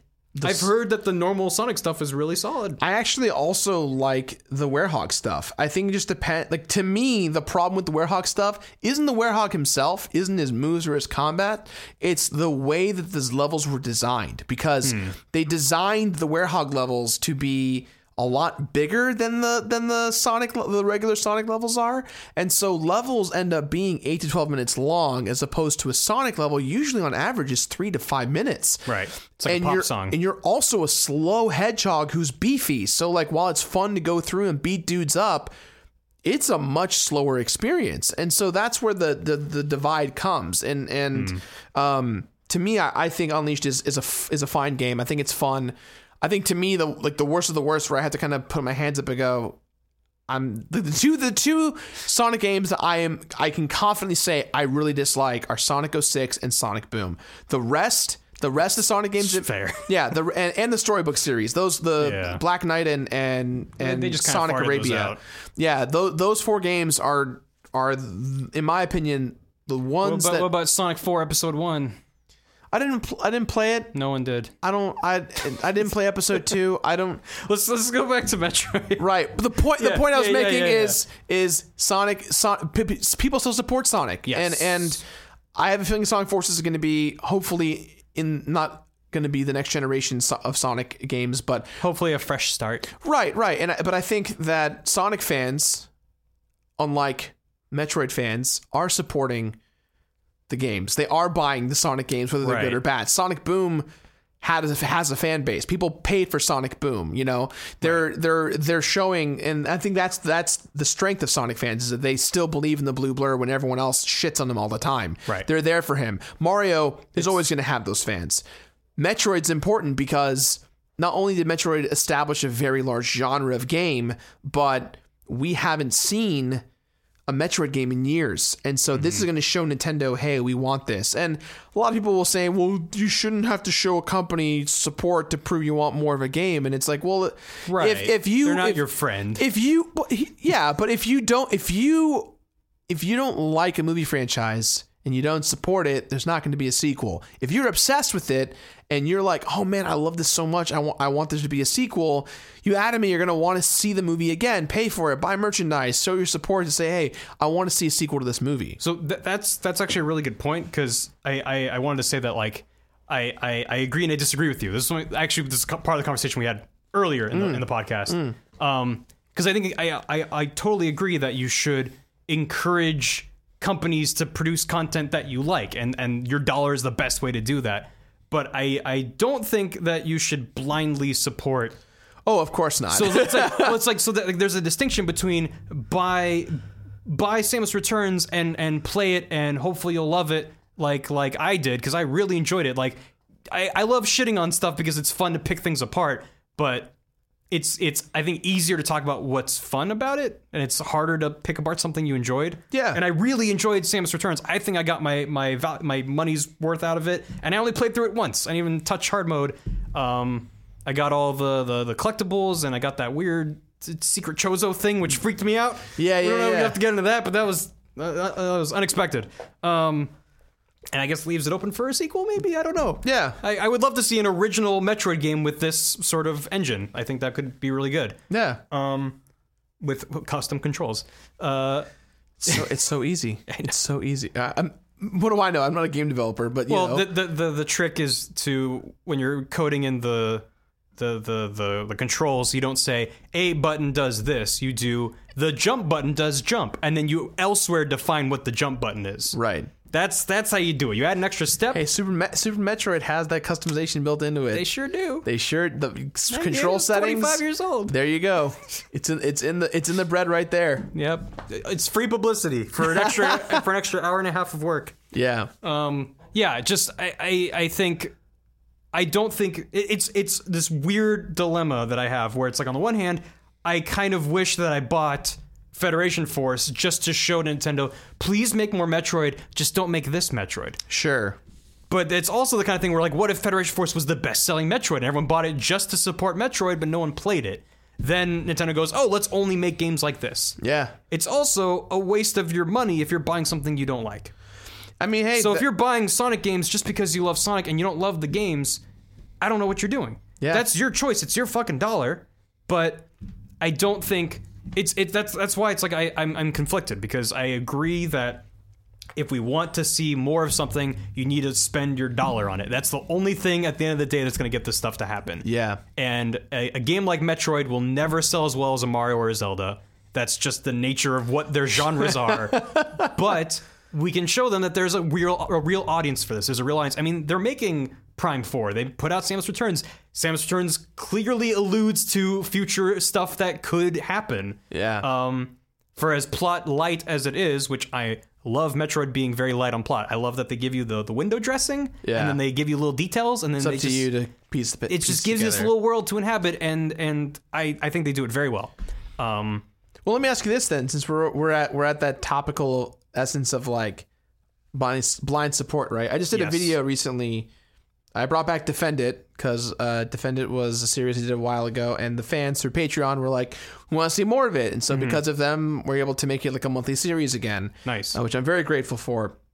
But one of the uh, the game we chose out the gate, which really upset a lot of people, was Final Fantasy 13 Oh, because uh, I'm one of the people out there that actually really likes the game.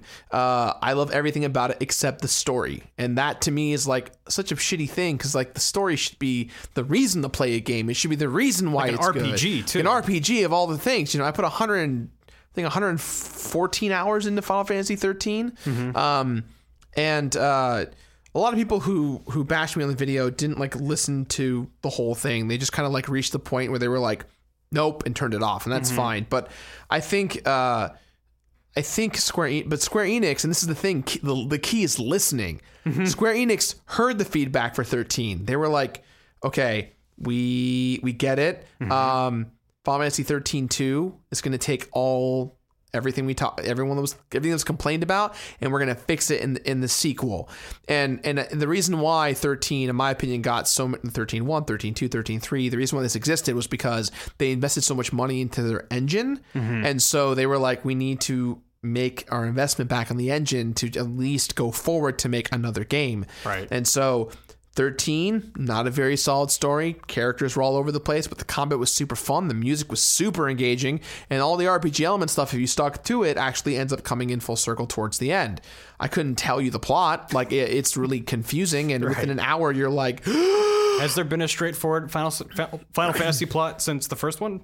Um, since the first one, I, I Final Fantasy VI, I think, is the most easy and consumable plot. It's Hmm. it's it's the Empire, right? Like the Empire's on the rise, and we and we are the rebellion. It's it's the Star Wars, you know? Yeah. Like there's the Empire, and we Okay, have to since handle it. six. Since six, seven to me also makes sense, but I'm also I'm also very To you it makes I'm sense. I'm a historian on Final Fantasy VII. Right. I will admit that uh, From the they've- outside, they've- it looks like bonkers madness. on the outside it's madness. Seven in its in its containedness makes sense. Mm-hmm. Seven in the we need to sell comic books, movies, and extra games Oh. The, dilute the Advent Children side of it, things. it kind of stretches everything else out. Although Crisis Core is incredible. It's- Crisis Core is like back to basics almost. Mm-hmm. Um, but um, you know, and but uh, to, to your point, right? Like that they get more fantastical with Final Fantasy 15.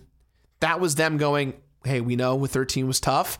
We're gonna kind of redo everything, and I think, and they, but again they learned a lot they committed to their mistakes they they really embraced the change of what was 13 to make 15 really great but once again for me the biggest problem was they got ahead of themselves in the story i love noctis i love his bro crew i love driving around i love the atmosphere in the world and the characters they interact with but once again terminology that doesn't exist terminology that doesn't exist this is the way that it exists this character Gotta watch shows a up movie to get the backstory. Right, right, and and so again, they're kind of world building for franchise sake, as opposed to just keeping it self contained. making a good game that you can just experience. Right. But if you again going to back to 13, which we're going to move on, the point of it is that the franchise got the support it needed because the game at the core of it was fun. The Final Fantasy 13 is fun.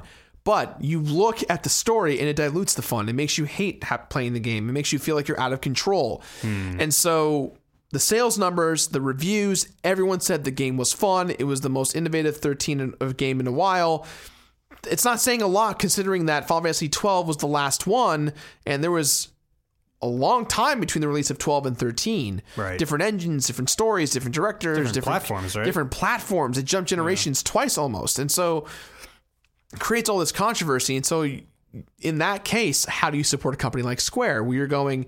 I want to support the next Final Fantasy. Thirteen three is is like I can't talk about it. It like makes me visibly and and audibly upset because it's so different than what 13 1 and 2 were. and it also just d- doesn't feel it doesn't feel like it was the right thing. It was the Versace sellout of it, you know. Like the minute you saw thirteen or Lightning have Versace brand deals, you're like, I'm out. Like this is just too much. Um, so I guess this is the balance of it all. How do you support a company who you want to keep making franchises and you want them to keep growing and you want them to keep bringing back Mario and Sonic and Zelda and Final Fantasy and and embrace that nostalgia of what the fans love and hope in that crapshoot that your money is going to make the franchise better and more games and create more stuff. Right. Like it's it's such a hard thing to tell and I think you know, like some people have it right. Like the Persona fans are like so stoked because personas just get better and better and Yeah. if they where they don't get better people are like but we have this persona still so we're all good Right. and so there has to be a middle ground where we as a community can go we want to support this game but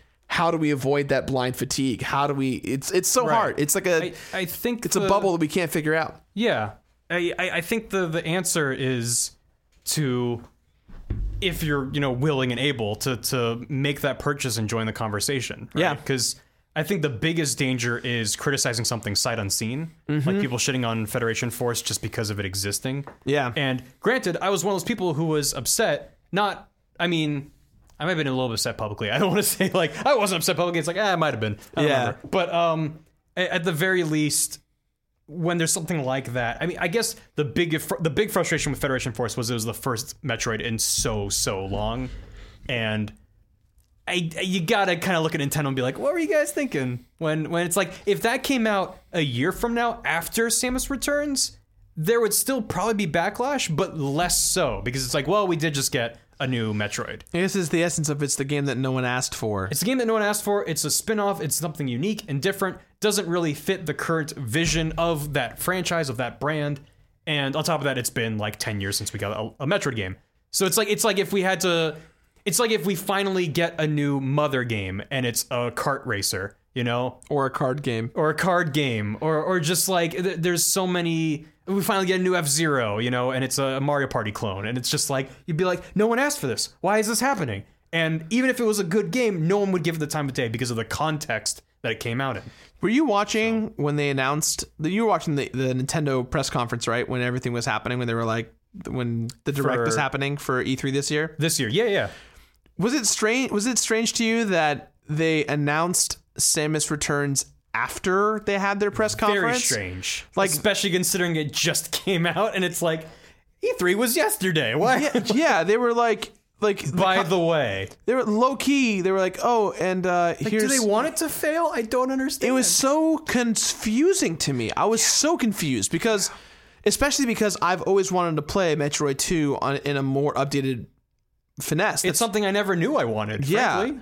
and the fact that they were like, "Oh, uh, so here, welcome to E3. Here's our Nintendo Treehouse. Here's a couple of games you talked about. Oh, and now we're gonna bring in uh, some of the devs who worked on Metroid: Samus Returns. It's a new Metroid game coming out, and uh, And here's some gameplay. here's some gameplay and everyone in the world was like about to turn off their tv and they're like wait wait what Yeah. and they get back and that to me may attribute us to why i don't know if metroid returns is selling well but It only just came out like a week ago. so it's hard to it's hard, it's hard to say but um I, I'd like to know what the what that impression hope it translation does was. well, 'cause- I hope so too. It was a lot of fun. I, I think probably either way, Prime Four will probably sell pretty good if as long as it shapes up and looks decent. Yeah, Because I was never a huge fan of the pointer controls on Metroid Three, Metroid Prime Three. yeah. I, I, w- I thought there was some interesting stuff, but overall, it's like I don't want to do that again. Again, just let the player decide how they want to play the game. But it's like with the Switch, you know, it's gonna have minimal motion waggle.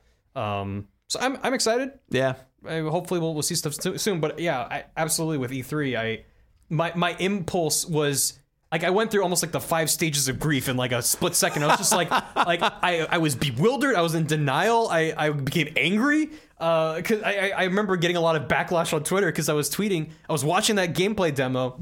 And they went to the first Chozo statue. When you enter that room, the camera slowly pans over to the Chozo statue, and then it pans back to Samus, and then it zooms out. Like, what are you gonna do? And I'm like, I don't fucking need that in Metroid.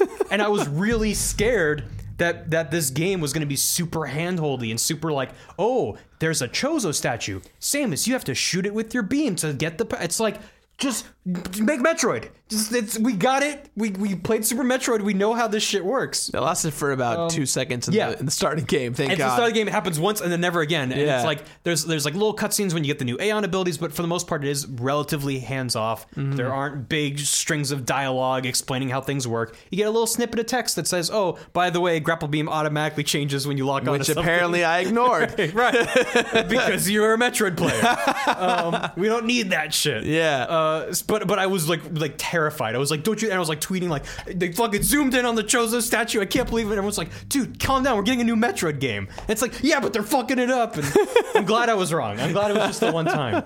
But I I like I had some weird like emotional whiplash going on because it just came out of nowhere. It could have been the tenth pull of their E3 presentation, like like Mario Odyssey, super wow, like we can't wait, exciting. By the way, there's a new Metroid coming out in like three fucking months. Like that would have blown my pants off. And for them to low key be like, so here we are with uh, Yoshiyuma-san or whatever his name is, Metroid guy, and we're gonna play Metroid 2. And it's like, what? And I think they give Prime two, Prime Four like a little splash screen during the the conference. That's all it was. Was just it was just a just logo. a logo. in development. I remember I remember uh Jimmy Jimmy Sunder Mm-hmm. like every year he's the guy who's like he's the guy in the back who's like bring back Metroid what about Metroid and Yeah. so like I remember three? I, I know right bring back Mother 3 to bring a Mother Mother 3 to America Yeah. um I just rem- Seriously, Nintendo, you should. uh, phew, come on um Clyde did it for you Clyde They get, they're offering it. just take Clyde's ROM. He will. He'll, he'll, he he He's did it. already said he would. He did the work. just give him a credit in the beginning. That's all. I will buy it 20 times. Well, I'll buy it twice. I'll buy it on every platform If you that put it I out on Switch and 3DS, I'll buy it on both. yes. I'll buy it on the Wii U. Fuck it. Let's go. I'll boot it up. If they put it out, it's only on the Wii U. I'll be like, all right, taking my Wii U out of the box. all right, there we go. All right, there we go. Now the Wii U is my mother machine. mother one, two, and three on Wii U. Let's go. Oh my god. Um, Sorry. No, it's fine. But uh, I remember Jimmy, Jimmy. Jimmy. just was like, "Bring back Metroid," and it finally was like Metroid Four, and it was like, "Oh, thank God!" You know, yay! And then like 20 minutes later, and he, I think he tweeted, and I'm sure everyone out there will go look at the tweet. It's just a, it's a video of him like recording himself like walking up to the screen watching and he's like fuck like yelling full voice Ugh, that makes me happy. so I'm, I'm glad i'm glad metroid's back i hope Yeah. it stays i hope the genre stays And you know what's fascinating to me is looking if you go to a franchise page on Wikipedia, they give you these little timelines where they'll have y- they'll have every release in order of its release. Mm-hmm. And then they'll have like a light green square if it was a year that didn't have anything, and a dark green square if it did have a release. And you can see like a franchise like like Zelda, where it's like, oh yeah, like we used to have to wait like several years, and then like around the GameCube era was like still waiting a bit. Then the Wii era was like, oh, you're getting all these spin-offs and like crazy shit. Now there's like a Zelda every year, and like, it, and then it kind of slowed down a bit. And then you look at Metroid, and it's like bursts of interest in Metroid, like around the early 90s you had metroid 2 and you had super metroid then nothing until metroid prime nothing in the n64 she was in smash bros that was it yeah then we get Pro- uh, metroid prime and fusion the same day Yeah. which is bonkers who approved that decision and then you get zero mission and they you- interact together for that matter. right which is just like Yeah. how did this happen uh, after like a 10 year drought of no metroid uh, and then you have the the prime trilogy you have other m and then nothing And it's just like Mm-hmm. you have these bursts of nintendo trying it out and then s- getting it wrong and then giving it up It- it's like it's like it's not a zelda that can weather or like a mario like these big tentpole franchises that can weather the occasional misfire Yeah. where it's like even if people weren't into Skyward Sword, they're right back there for the next one. Mm-hmm. With something like Metroid, because it's an underperforming series compared to those franchises, it seems like they're more like, oh, we we stepped on attack. Time to just kill it all, put it in the bunker, into the vault, and no one can touch it again. That's fascinating to think about because Skyward Sword sold. Like people bought Skyward And it Sword. required the, the extra Wiimote too. and people bought that to go with it, Yep. and it and it That's sold the power of Zelda. It ex- it sold the experience. But when the Wii U came out, we had things like oh, Wind Waker came back. Wind Waker sold really well. Uh, Twilight, Twilight Princess, Princess. sold very well. It reminded why it, it like fixed everything that was wrong with the original Twilight Princess ports and or port for the Wii Mm-hmm. and now Breath of the Wild comes out and the world wept. Like everyone universally was like and Jesus wept. And in between that, we had remakes of Ocarina of Time, Majora's Mask, we had Link Right. Between Worlds, lots of- Triforce Heroes, Triforce uh, uh, the costume one that was the that was Triforce Heroes. sorry, I meant uh, Hyrule Warriors. Oh, yeah, yeah. Hyrule Warriors, which Yeah. was a fun time. It was crazy, but it was fun. Right. Um, but it was a long time between like actual big real Zelda games. Yes, yes, it was. But but they they found ways to keep people interested. I mean, I I shouldn't say Link Between Worlds isn't a big real Zelda game because that's probably one of my favorite Zelda games. oh, I I. that as- game is amazing. As someone who thinks that Link to the Past is the best Zelda game, I go back and forth every day with whether I think Link Between Worlds is better or not. it's fucking great. yeah, it's so good. Um, I- I'll have to go back and replay that someday. Yeah. But I, I, I would love to see Metroid reach that kind of a status where we do get the, the occasional misstep in Federation Force, Other M, whatever. Mm-hmm. But then a couple years later, we get the the new one, and we're all happy again. Like it's a it's a series, and I think the fact that it has spawned an entire genre. It's orig- originally I wasn't sure if we were just going to talk about Samus Returns or just Metroidvanias in general. Clearly went more towards the former, which I'm fine with. Yeah. But it spawned the Metroidvania We should try genre. We should definitely label the pot the pot the podcast more Metroid based than Metroidvania. Yeah. um, but just like to kind of uh, end this conversation with a brief topic, uh, Yeah. talking about Metroidvania real quick. Um, I'm, I'm partially convinced the only reason it's called Metroidvania is because calling it a Metroid clone or a Metroid like is just l- more unwieldy. Because I, I have not played m- any of the Castlevania Metroidvania games. Uh, the only Castlevanias I've played are like the old school ones on the E NES um, and a little bit of the Super Nintendo one. Uh, so I'm not as familiar with like what they did to, to change the formula, but having played multiple indie games that are labeled as Metroidvanias, I think I have a pretty good idea of the sort of tent poles of that formula of, of getting um, additional abilities that let, let you explore this open environment in different ways. And different indie games have put their own different spins on them. Like Hollow Knight is very much a Metroid type game. You very clearly have walls you cannot progress through. They're not the same as, oh, there's a door that's colored red. It's more environmental stuff. Or, oh, now you got a double jump, so now you can get to this ledge you couldn't before. Um, but it becomes this very mostly organic feeling of exploring this bigger and bigger space. And it helps that it's gorgeous and the music is incredible and, and the combat's fun. Um, I've been playing a lot of SteamWorld Dig 2. Steamroll Dig 2 is so good. Fucking great. It's so good. and and it's definitely a Metroidvania, despite being very very different than those other ones. It's not this giant. I, I was gonna say it's not a giant, giant grid like maze. It is a giant grid like maze, but it, it doesn't. It's not these open areas. You're digging your way through, and Yeah. it becomes this almost clicker game type loop where you're getting money to then spend on upgrades to get better at getting like upgrade money. Like Yeah, it's, it's yeah. this loop that just digs you deeper and deeper into the world, but you're getting upgrades and abilities that let you explore different parts of the map. And it has this like linear narrative trappings on top of it Mm-hmm. to sort of push you in the right directions. Um, and those games are fucking great. And I, and I really it's it's a French it's a it's a genre that I think works really well because it appeals to this basic instinct of improving as a player yeah. in a way that's much more tangible than the RPG side of games where it's numbers. It's a numbers game in a lot of RPGs of you might get a sense of progression when you go back to an early part of the game and now, oh, these enemies that are giving me trouble, I can now just stomp on them. But it's not your skill as a player that's making you better at the game. It's you've played it a long time you might have a better understanding of its systems and strengths and weaknesses, whatever that game has going on. But in terms of the raw ability to navigate the space, it's the exact same at the beginning as it is at the end. Yeah. In a Metroidvania, that's not the case. You are actually gaining new abilities, and when it's done right, it gives you all these options in combat and exploration. Besides just letting you unlock the correct colored door to get to the next area, it gives you this real sense of I am getting stronger, I'm getting more powerful, and that's getting just a good faster, feeling. you're- you're it's just a getting wiser, very yeah. It's just a very it's it's like the the really dumbed down version of that is the new Doom, which is like you just get better and better guns to get better at killing things. Yeah. Like, it's it's not locking doors the same way, but it's just that that very real power fantasy, just done in a, lore, a slightly more elegant way, a, a slightly nicer little, little put a little doily on top of your console. Have Just- you played Axiom Verge? No, I need Axiom to. I've had it in Verge. my wish list forever. It's coming to Switch in a couple of weeks. You definitely should pick it up. okay. It's I've never played that. I've never played Ori and the Blind Forest. There's a couple modern Metroidvanias that I, I need to jump onto. yeah. I definitely I highly recommend Axiom Verge. It's it's a lot more in the Metroid side based on the atmosphere.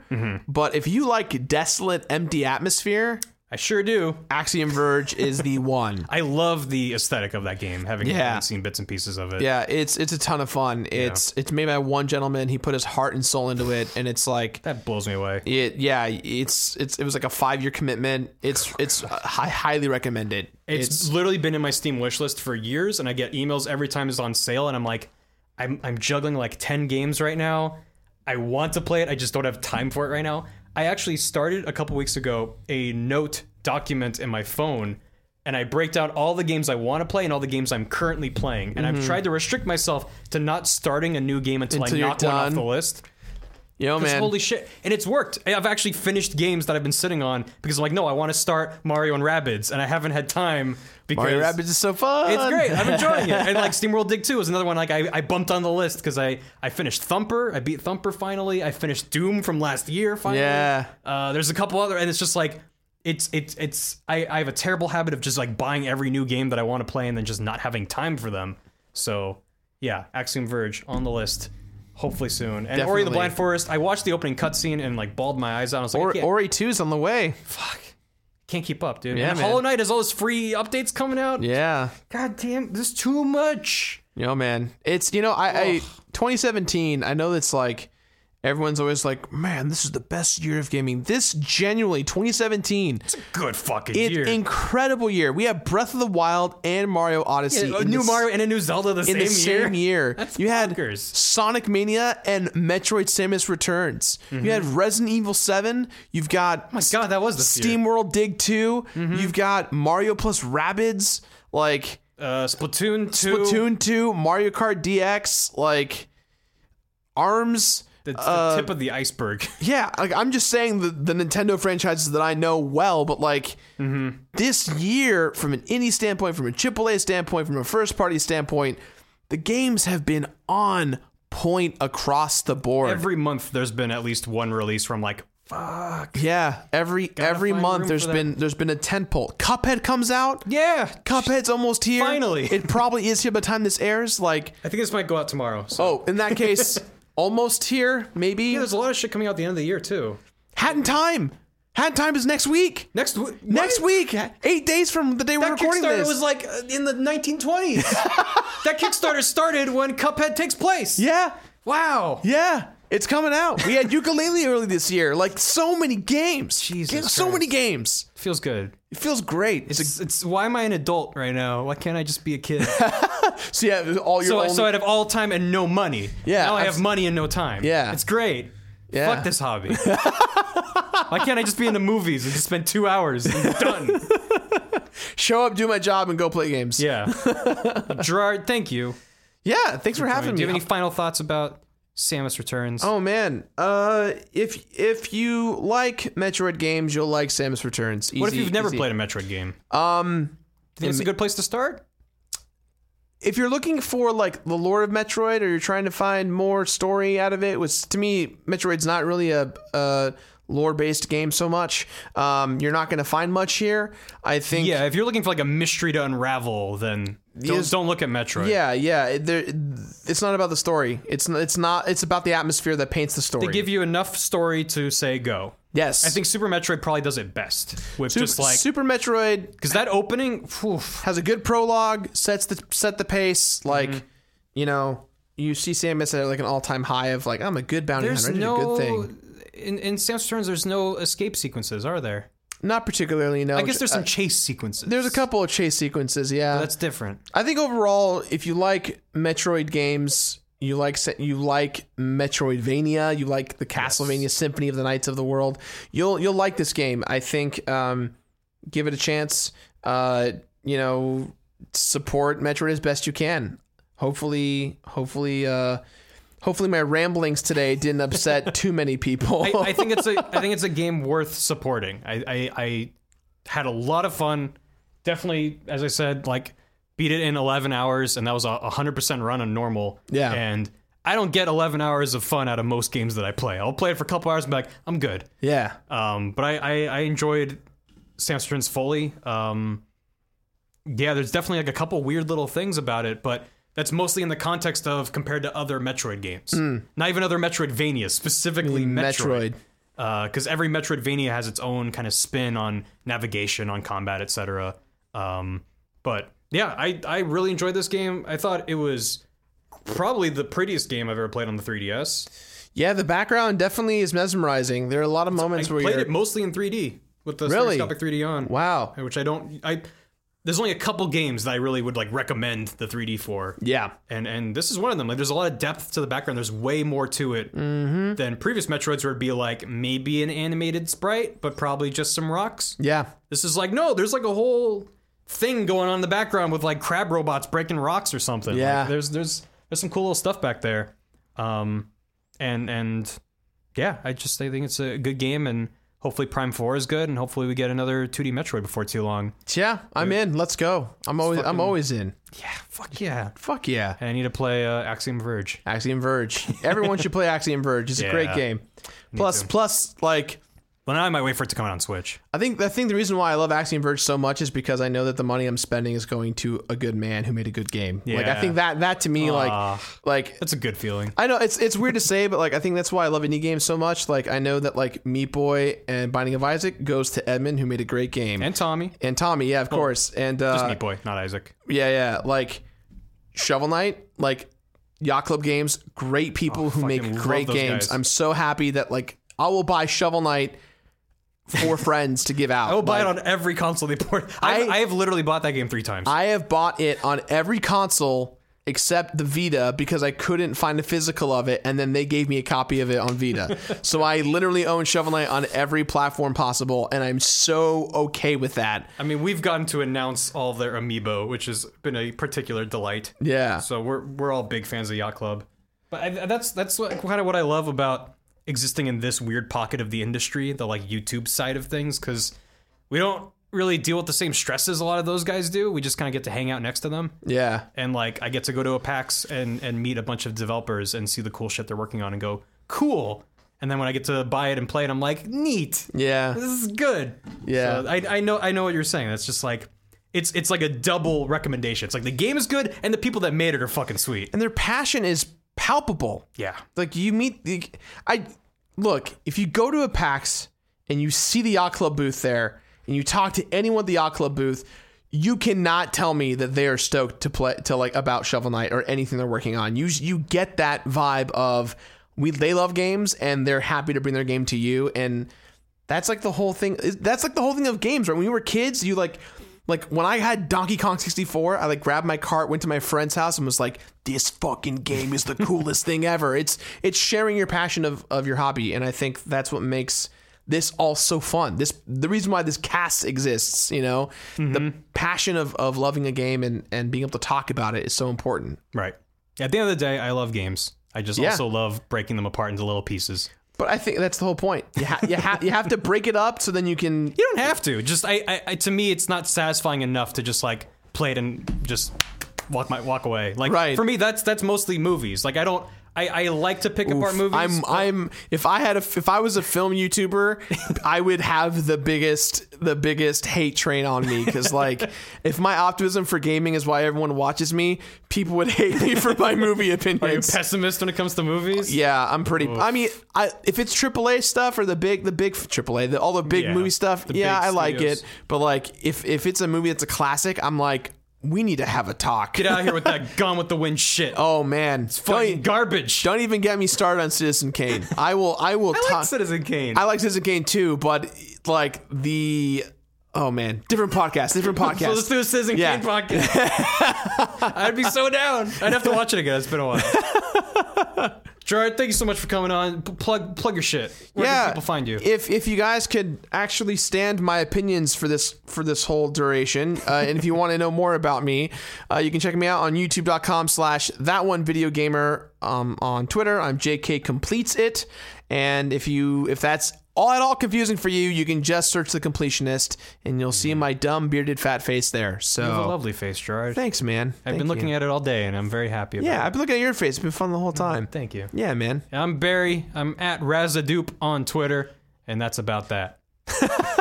What is Razadoop? I've never asked you. Um, so a username that I used to use back in the day was Raspberry, my name, and then R A Z Z. Uh-huh. Yeah, yeah. Because I, don't- I was a very clever fourteen-year-old, and I was making a profile to play uh, a friend's Xbox. Mm-hmm. We were playing Halo co-op, and like it made you like create a profile. And I just came up with Razadoop because it just was funny. It's nonsense, but Yeah. it's just like a riff on that old name. Sure. And and then when I went to make a Twitter, Raspberry was taken, so I used Razadoop, and then I got a lot of followers on that account. So now it's Yeah. like followed me around, and it's just like I like it because it doesn't mean anything. It's fun to say, so I also works for me. For knowing you though, I also like raspberry. Yeah, Yeah, it like it's like a retro fit for you. maybe I'll, I'll bring it back. Except every time I try to make a profile on a new uh, like website or something, it's always taken. Yeah. everything I've ever used is. But Razadoop isn't. I imagine if I get in there fast. But like on on the Wii U on Miiverse, I was Pudazar, which is Razadoop backwards. Because that was taken. And then Yeah. I had people being like, "Oh, I just played Splatoon with you." I'm like, "No, you didn't. No, you know you didn't. Sorry, You pal. didn't. Sorry to let you down." so don't take my name, people. Don't do it. It's mine. Yeah, You come up with your own silly name that doesn't mean anything. yeah. Or hey, if you're gonna do a Barry impression, you better be doing it good. Thanks for listening, everybody. Uh, see you next time. Bye bye. Bye.